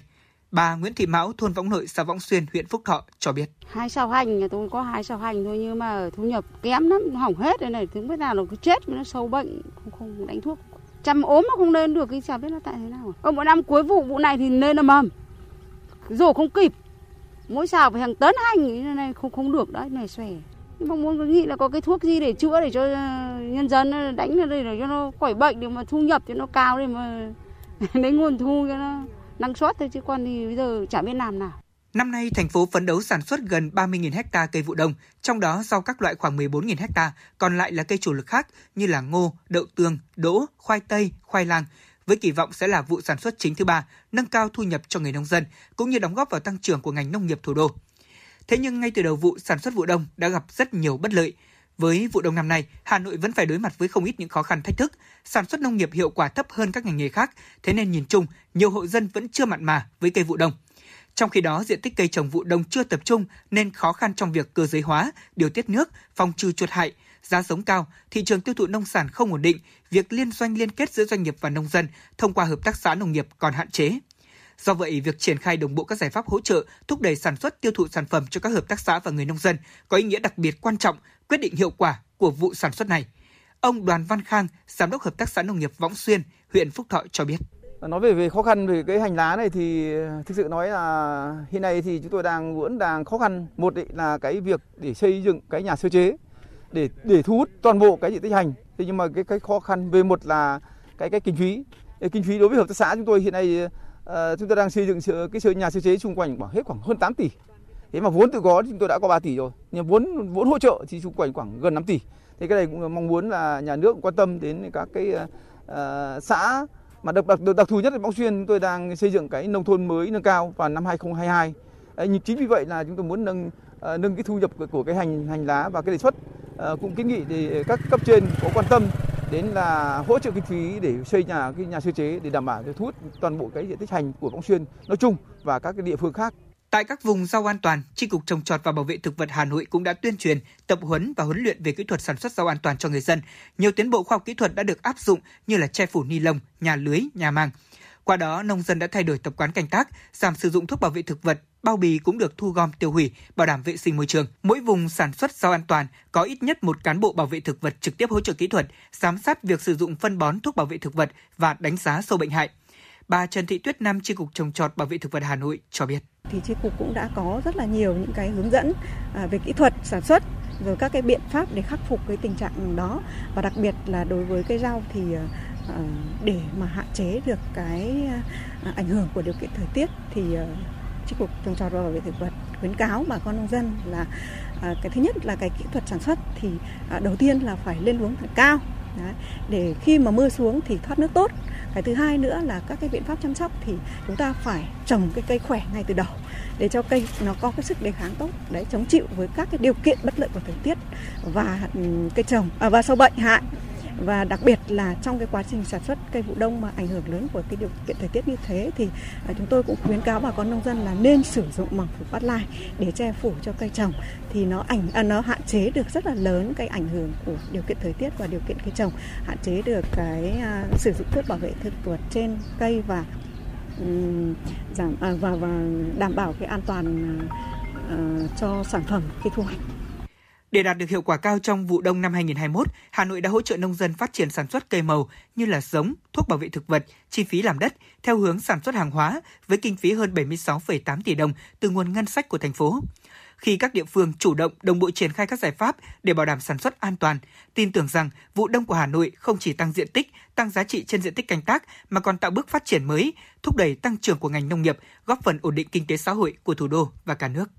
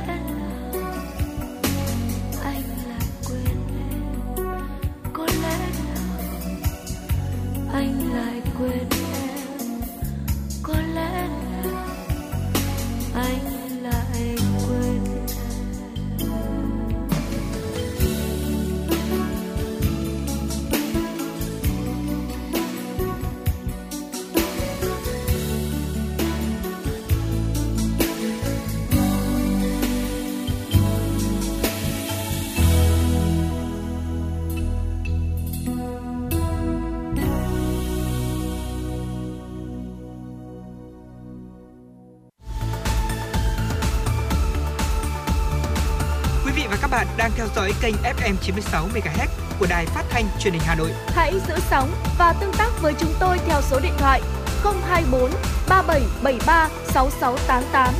FM 96 đồng hành trên, trên mọi nẻo đường. đường.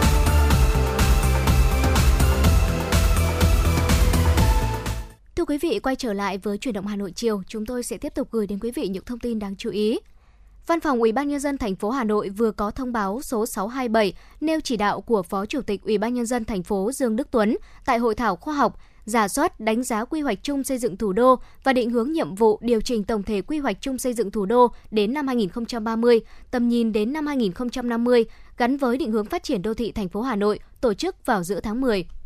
Tại hội thảo, các ý kiến tham luận đã chỉ ra những tồn tại, hạn chế, nguyên nhân cả khách quan và chủ quan trong quá trình triển khai quy hoạch chung xây dựng thủ đô, đề xuất những nội dung cần nghiên cứu trong quá trình điều chỉnh tổng thể quy hoạch chung xây dựng thủ đô trong thời gian tới. Ủy ban nhân dân thành phố giao Sở Quy hoạch Kiến trúc, Viện Quy hoạch xây dựng tiếp thu toàn bộ ý kiến tại hội thảo, hoàn chỉnh báo cáo các cấp lập nhiệm vụ và đồ án điều chỉnh tổng thể quy hoạch chung xây dựng thủ đô Hà Nội. Trong đó, lưu ý nghiên cứu các vấn đề dự báo dân số và phân bổ dân số tại các khu vực hợp lý để nâng cao hiệu quả sử dụng đất, nghiên cứu dự kiến phát triển các thành phố trực thuộc thành phố như thành phố Hòa Lạc, thành phố Bắc Sông Hồng, nghiên cứu lấy sông Hồng làm trục cơ sở phát triển, cân bằng kết nối không gian đô thị hai bên Bắc Nam sông Hồng, hoàn chỉnh đô thị trung tâm, thiết lập cấu trúc đô thị vệ tinh thuộc chùm đô thị đặt trong cấu trúc thành phố, thị xã, hành lang xanh, đô thị trung tâm thuộc thành phố. Bên cạnh đó, nghiên cứu xác định lại tỷ trọng cơ cấu khu vực đất phát triển đô thị và nông thôn, kết hợp với những nội dung nghiên cứu của chương trình phát triển đô thị thành phố đến năm 2030, định hướng đến năm 2050 đánh giá khả năng, quy mô và lộ trình đô thị hóa của các địa phương hiện đang là vùng nông thôn theo định hướng của quy hoạch chung xây dựng thủ đô, nghiên cứu bổ sung sân bay quốc tế thứ hai ở phía Nam và Đông Nam, hỗ trợ cho sân bay quốc tế Nội Bài ở phía Bắc thành phố. Kính thưa quý vị và các bạn, ngày hôm qua, đoàn thẩm định xã đạt chuẩn nông thôn mới, nông thôn mới nâng cao, nông thôn mới kiểu mẫu, thẩm tra huyện đạt chuẩn nông thôn mới, nông thôn mới nâng cao, nông thôn mới kiểu mẫu của thành phố. Đoàn thẩm định thành phố đã khảo sát thực tế và thẩm định hồ sơ đề nghị xét công nhận xã Liên Ninh, huyện Thanh Trì đạt chuẩn nông thôn mới nâng cao năm 2021. Phát biểu kết luận tại buổi làm việc, Phó Tránh Văn phòng Thường trực Văn phòng điều phối chương trình xây dựng nông thôn mới thành phố Nguyễn Văn Trí đề nghị theo đó, xã cần bổ sung kết quả về vốn xã hội hóa trong xây dựng nông thôn mới nâng cao, các hồ sơ minh chứng các tiêu chí đã đạt. Xã Liên Ninh nằm trong quy hoạch phát triển đô thị, diện tích sản xuất nông nghiệp bị thu hẹp. Tuy vậy, xã vẫn quan tâm khuyến khích nông dân đưa khoa học kỹ thuật vào sản xuất, phát triển nông nghiệp ứng dụng công nghệ cao để tạo ra giá trị cao hơn. Xã cũng cần nghiên cứu thành lập các tổ liên kết sản xuất hoặc hợp tác xã sản xuất, dịch vụ chuyên ngành để phát triển kinh tế ven đô về làng nghề, xã có nhiều hộ làm bánh kẹo truyền thống, cần được hướng dẫn, hỗ trợ để tham gia vào chương trình ô cốp, giúp phát huy giá trị văn hóa, lịch sử của địa phương và giúp người dân phát triển kinh tế. Thưa quý vị và các bạn, ngày 24 tháng 11 tới đây, Hội nghị Văn hóa Toàn quốc được tổ chức nhằm đánh giá việc triển khai đường lối, chủ trương của Đảng về công tác văn hóa văn nghệ thời gian qua, kết quả xây dựng văn hóa con người Việt Nam sau 35 năm đổi mới đất nước – Hội nghị còn đặc biệt đánh giá kết quả thực hiện nghị quyết Đại hội đại biểu toàn quốc lần thứ 12 của Đảng về công tác văn nghệ, văn hóa, từ đó thống nhất phương hướng, nhiệm vụ trọng tâm công tác văn hóa văn nghệ trong giai đoạn 2021-2026, tầm nhìn đến năm 2045. Hội nghị văn hóa toàn quốc lần này được tổ chức vào thời điểm có ý nghĩa vô cùng quan trọng, đánh dấu một giai đoạn chuyển mình mới của cả dân tộc như Tổng Bí thư Nguyễn Phú Trọng đã nhấn mạnh. Đất nước ta chưa bao giờ có được cơ đồ, tiềm lực, vị thế và uy tín như ngày nay – vì thế, hội nghị sẽ trở thành một động lực khơi dậy khát vọng phát triển đất nước phồn vinh, hạnh phúc, phát huy ý chí và sức mạnh đại đoàn kết toàn dân tộc kết hợp với sức mạnh thời đại. Bộ Văn hóa, Thể thao và Du lịch vừa có công văn số 4206 về việc thẩm định dự án tu bổ, tôn tạo di tích Đình Phúc Lộc, huyện Phúc Thọ. Theo đó, Bộ thỏa thuận dự án tu bổ, tôn tạo di tích Đình Phúc Lộc gồm các hạng mục bao gồm tôn tạo tiền tế, nghi môn, đại đình, đại bái, hậu cung, sân vườn, tường rào và hạ tầng kỹ thuật – Bộ đề nghị giữ nguyên vị trí công trình ban thờ tổ nghề mộc và khoảng cách giữa tòa tiền tế và đại đình, có phương án phù hợp để tái sử dụng tối đa các cấu kiện gỗ cổ và cũ, chỉ thay mới các cấu kiện gỗ đã hư hỏng toàn toàn. Bảo quản hiện vật nội thất và đồ thờ, Bộ Văn hóa, Thể thao và Du lịch đề nghị Ủy ban nhân dân thành phố Hà Nội chỉ đạo các cơ quan liên quan hướng dẫn chủ đầu tư hoàn thiện hồ sơ, thông báo rộng rãi nội dung trước nhân dân để tạo sự đồng thuận. Bảo tàng lịch sử quốc gia vừa phối hợp với Hội Di sản Văn hóa Việt Nam khai mạc trưng bày gốm Việt Nam, một truyền thống riêng biệt nhìn từ sưu tập An Biên. Trưng bày giới thiệu gần 70 hiện vật gốm men đặc sắc được tuyển chọn từ bộ sưu tập cổ vật An Biên tư nhân và một số hiện vật gốm tiêu biểu của Bảo tàng lịch sử quốc gia.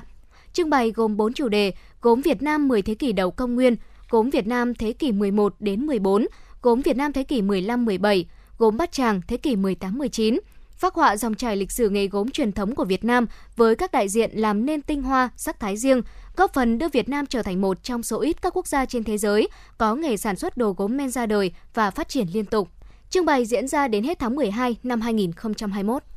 Chiều ngày hôm qua, câu lạc bộ du lịch bền vững Vì Green, Hội Lữ hành Việt Nam Hà Nội ra mắt trùng tour khám phá Hà Nội bằng xe đạp với sự mở màn là sản phẩm Vì Green by Tour Tinh Hoa Tràng An. Chương trình có sự tham gia trải nghiệm của 30 đơn vị lữ hành và du khách.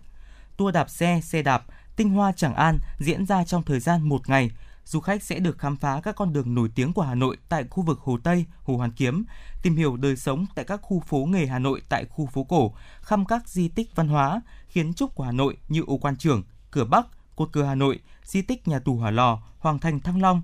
Dự kiến tour xe đạp khám phá Hà Nội và các tỉnh thành khác được khai thác từ cuối tháng 11, trước mắt sẽ tổ chức phục vụ khách trải nghiệm vào cuối tuần.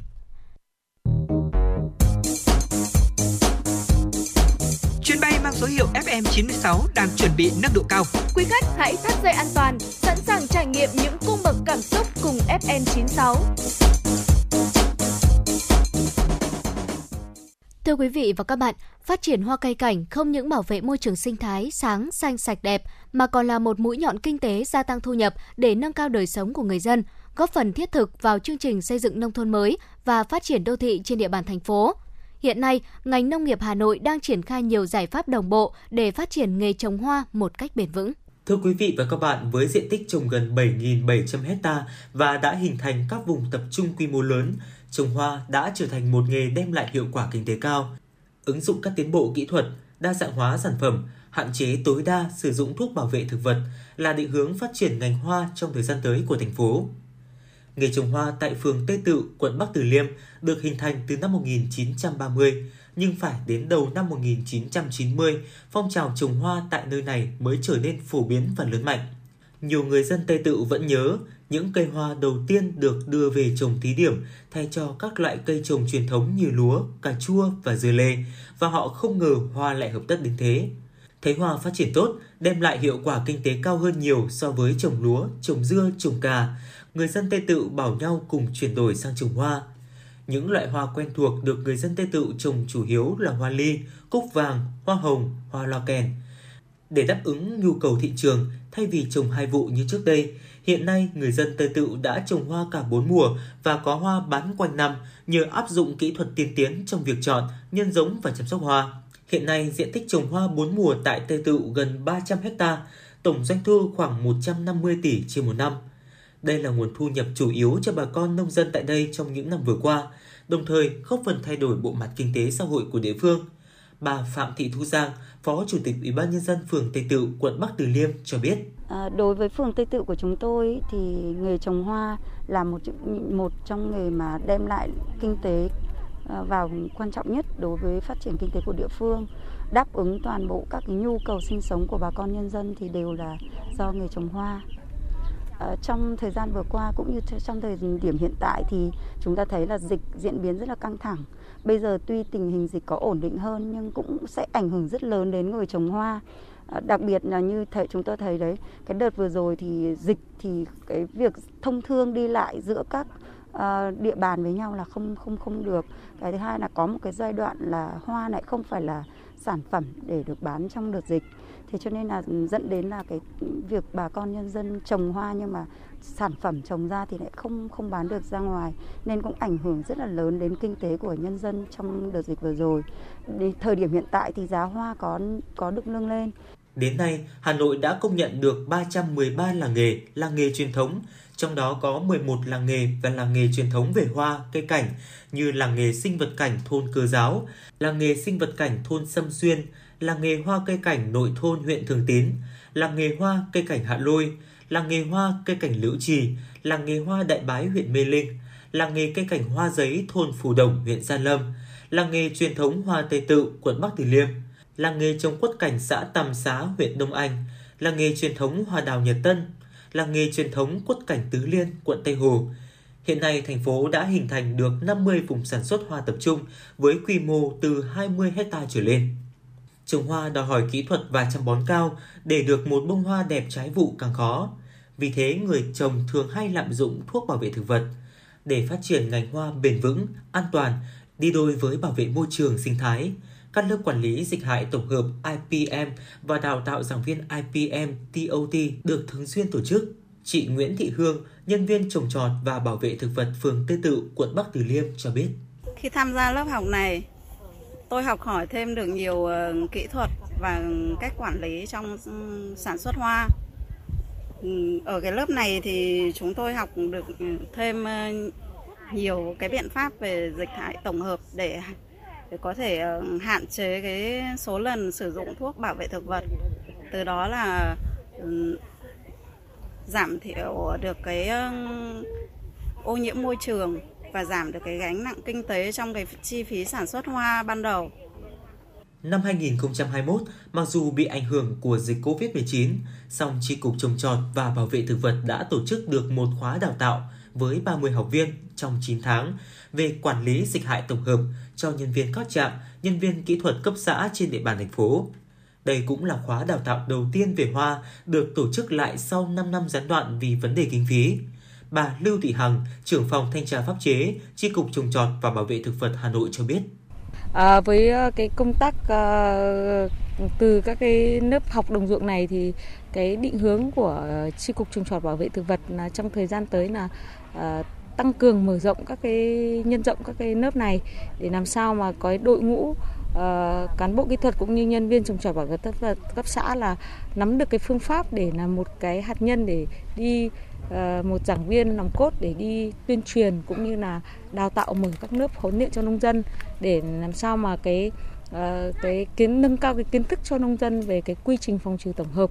Tức là khi sâu bệnh đến ngưỡng thì anh mới sử dụng thuốc bảo vệ thực vật. Thế do vậy là từ cái giải pháp này, nó không những về cái nước học ở đây là rất phù hợp với cho cái phương pháp đào tạo, huấn luyện cho nông dân, đó là phương pháp thực hành ngoài đồng ruộng. Cho vậy là cầm tay chỉ việc tức là đây là nông dân được tiếp cận thực tế ngoài đồng ruộng để nhận diện à, bằng hình ảnh thực tế ngoài đồng ruộng, cũng như là các cái phương pháp bố trí tín nhiệm cũng như là cái giải pháp để à, phòng trừ sâu bệnh một cách hợp lý à, tránh không sử dụng tràn lan thuốc bảo vệ thực vật. Thế do vậy là qua cái triển khai về cái công tác ờ, quản lý dịch hại tổng hợp thì Hà Nội là một trong những cái tỉnh được ờ, cả nước đánh giá là cái Ờ, mở rộng và, và phát triển cái nội dung này là được ờ, rất là đảm bảo và được ờ, nhân rộng rất nhiều trong những năm qua. Để đạt từ mục tiêu từ nay đến năm 2025 diện tích trồng hoa, cây cảnh đạt từ 8.500 đến 9.000 ha, làng nghề hoa cây cảnh phát triển gắn với du lịch nông thôn, du lịch trải nghiệm các quận huyện thị xã, cần làm tốt quy hoạch để hoa cây cảnh trở thành hàng mũi nhọn trong phát triển kinh tế, cải thiện môi trường ở nông thôn. Bên cạnh đó, các vùng hoa, cây cảnh cũng cần sớm hình thành hợp tác xã, tổ hợp tác, doanh nghiệp, nâng cao tính pháp lý, tiếp cận với các nguồn vốn vay hỗ trợ, tăng cường ứng dụng khoa học kỹ thuật công nghệ cao trong quy trình sản xuất, bảo quản, tiêu thụ sản phẩm hoa và cây cảnh – theo quy hoạch đến năm 2025, Hà Nội mở rộng diện tích trồng hoa, cây cảnh lên 8.000 ha, diện tích chuyên canh khoảng 5.000 ha. Tập trung tại các huyện Mê Linh, Đan Phượng, Phúc Thọ để nâng cao hiệu quả kinh tế ở các vùng trồng hoa, ngành nông nghiệp Hà Nội tiếp tục đầu tư hình thành các vùng hoa, cây cảnh tập trung với quy mô vừa và lớn từ 20 đến 50 ha trở lên. Những vùng trồng hoa này ứng dụng công nghệ cao với các giống chủ lực như lan, cúc, hồng cùng một số giống hoa nhập cây cảnh có giá trị kinh tế cao, đáp ứng nhu cầu thị trường thủ đô và hướng tới xuất khẩu. Kính thưa quý vị và các bạn, đến đây thì thời lượng của chuyển động Hà Nội chiều cũng đã hết. Quý vị và các bạn hãy ghi nhớ số điện thoại nóng của FM96 để Phát thanh Truyền hình Hà Nội là 024 3773 6688. Thưa quý vị, chúng tôi xin được nhắc lại số điện thoại nóng của chương trình 024 3773 6688. Quý vị hãy tương tác với chúng tôi để chia sẻ những vấn đề quý vị và các bạn đang quan tâm hay là những điều cần chia sẻ và cả những mong muốn được gửi tặng một món quà âm nhạc tới bạn bè người thân. Chương trình hôm nay xin được phép kết thúc tại đây. Xin chào và hẹn gặp lại quý vị và các bạn trong những chương trình sau.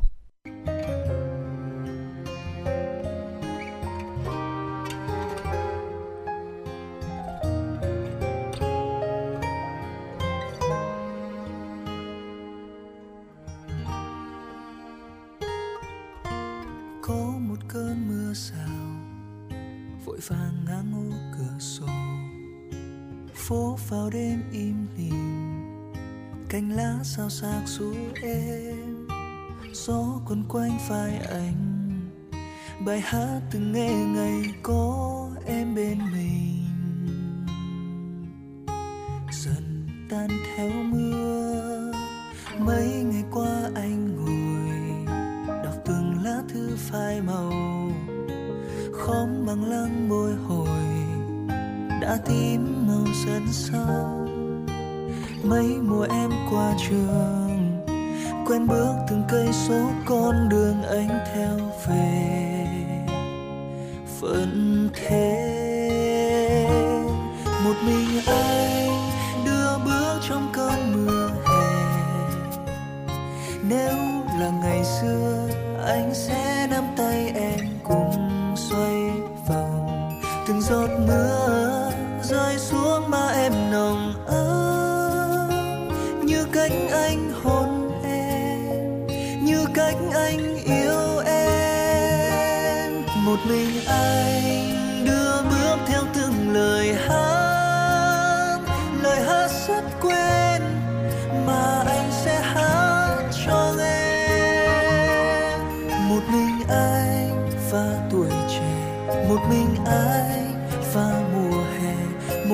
anh đã từng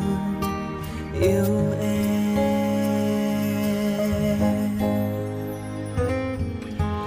Mấy ngày qua anh ngồi, đọc từng lá thư phai màu, khóm bằng lam bồi hồi, đã tím màu sân sâu. Mấy mùa em qua trường quen bước từng cây số con đường anh theo về.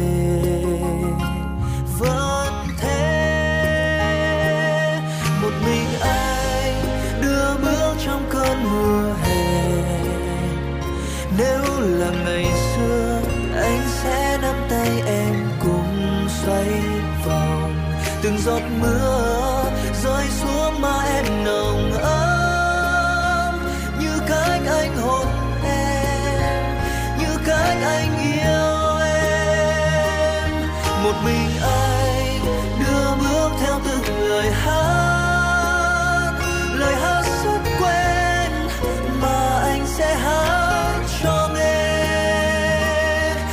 mình anh và tuổi trẻ một mình anh và mùa hè một mình anh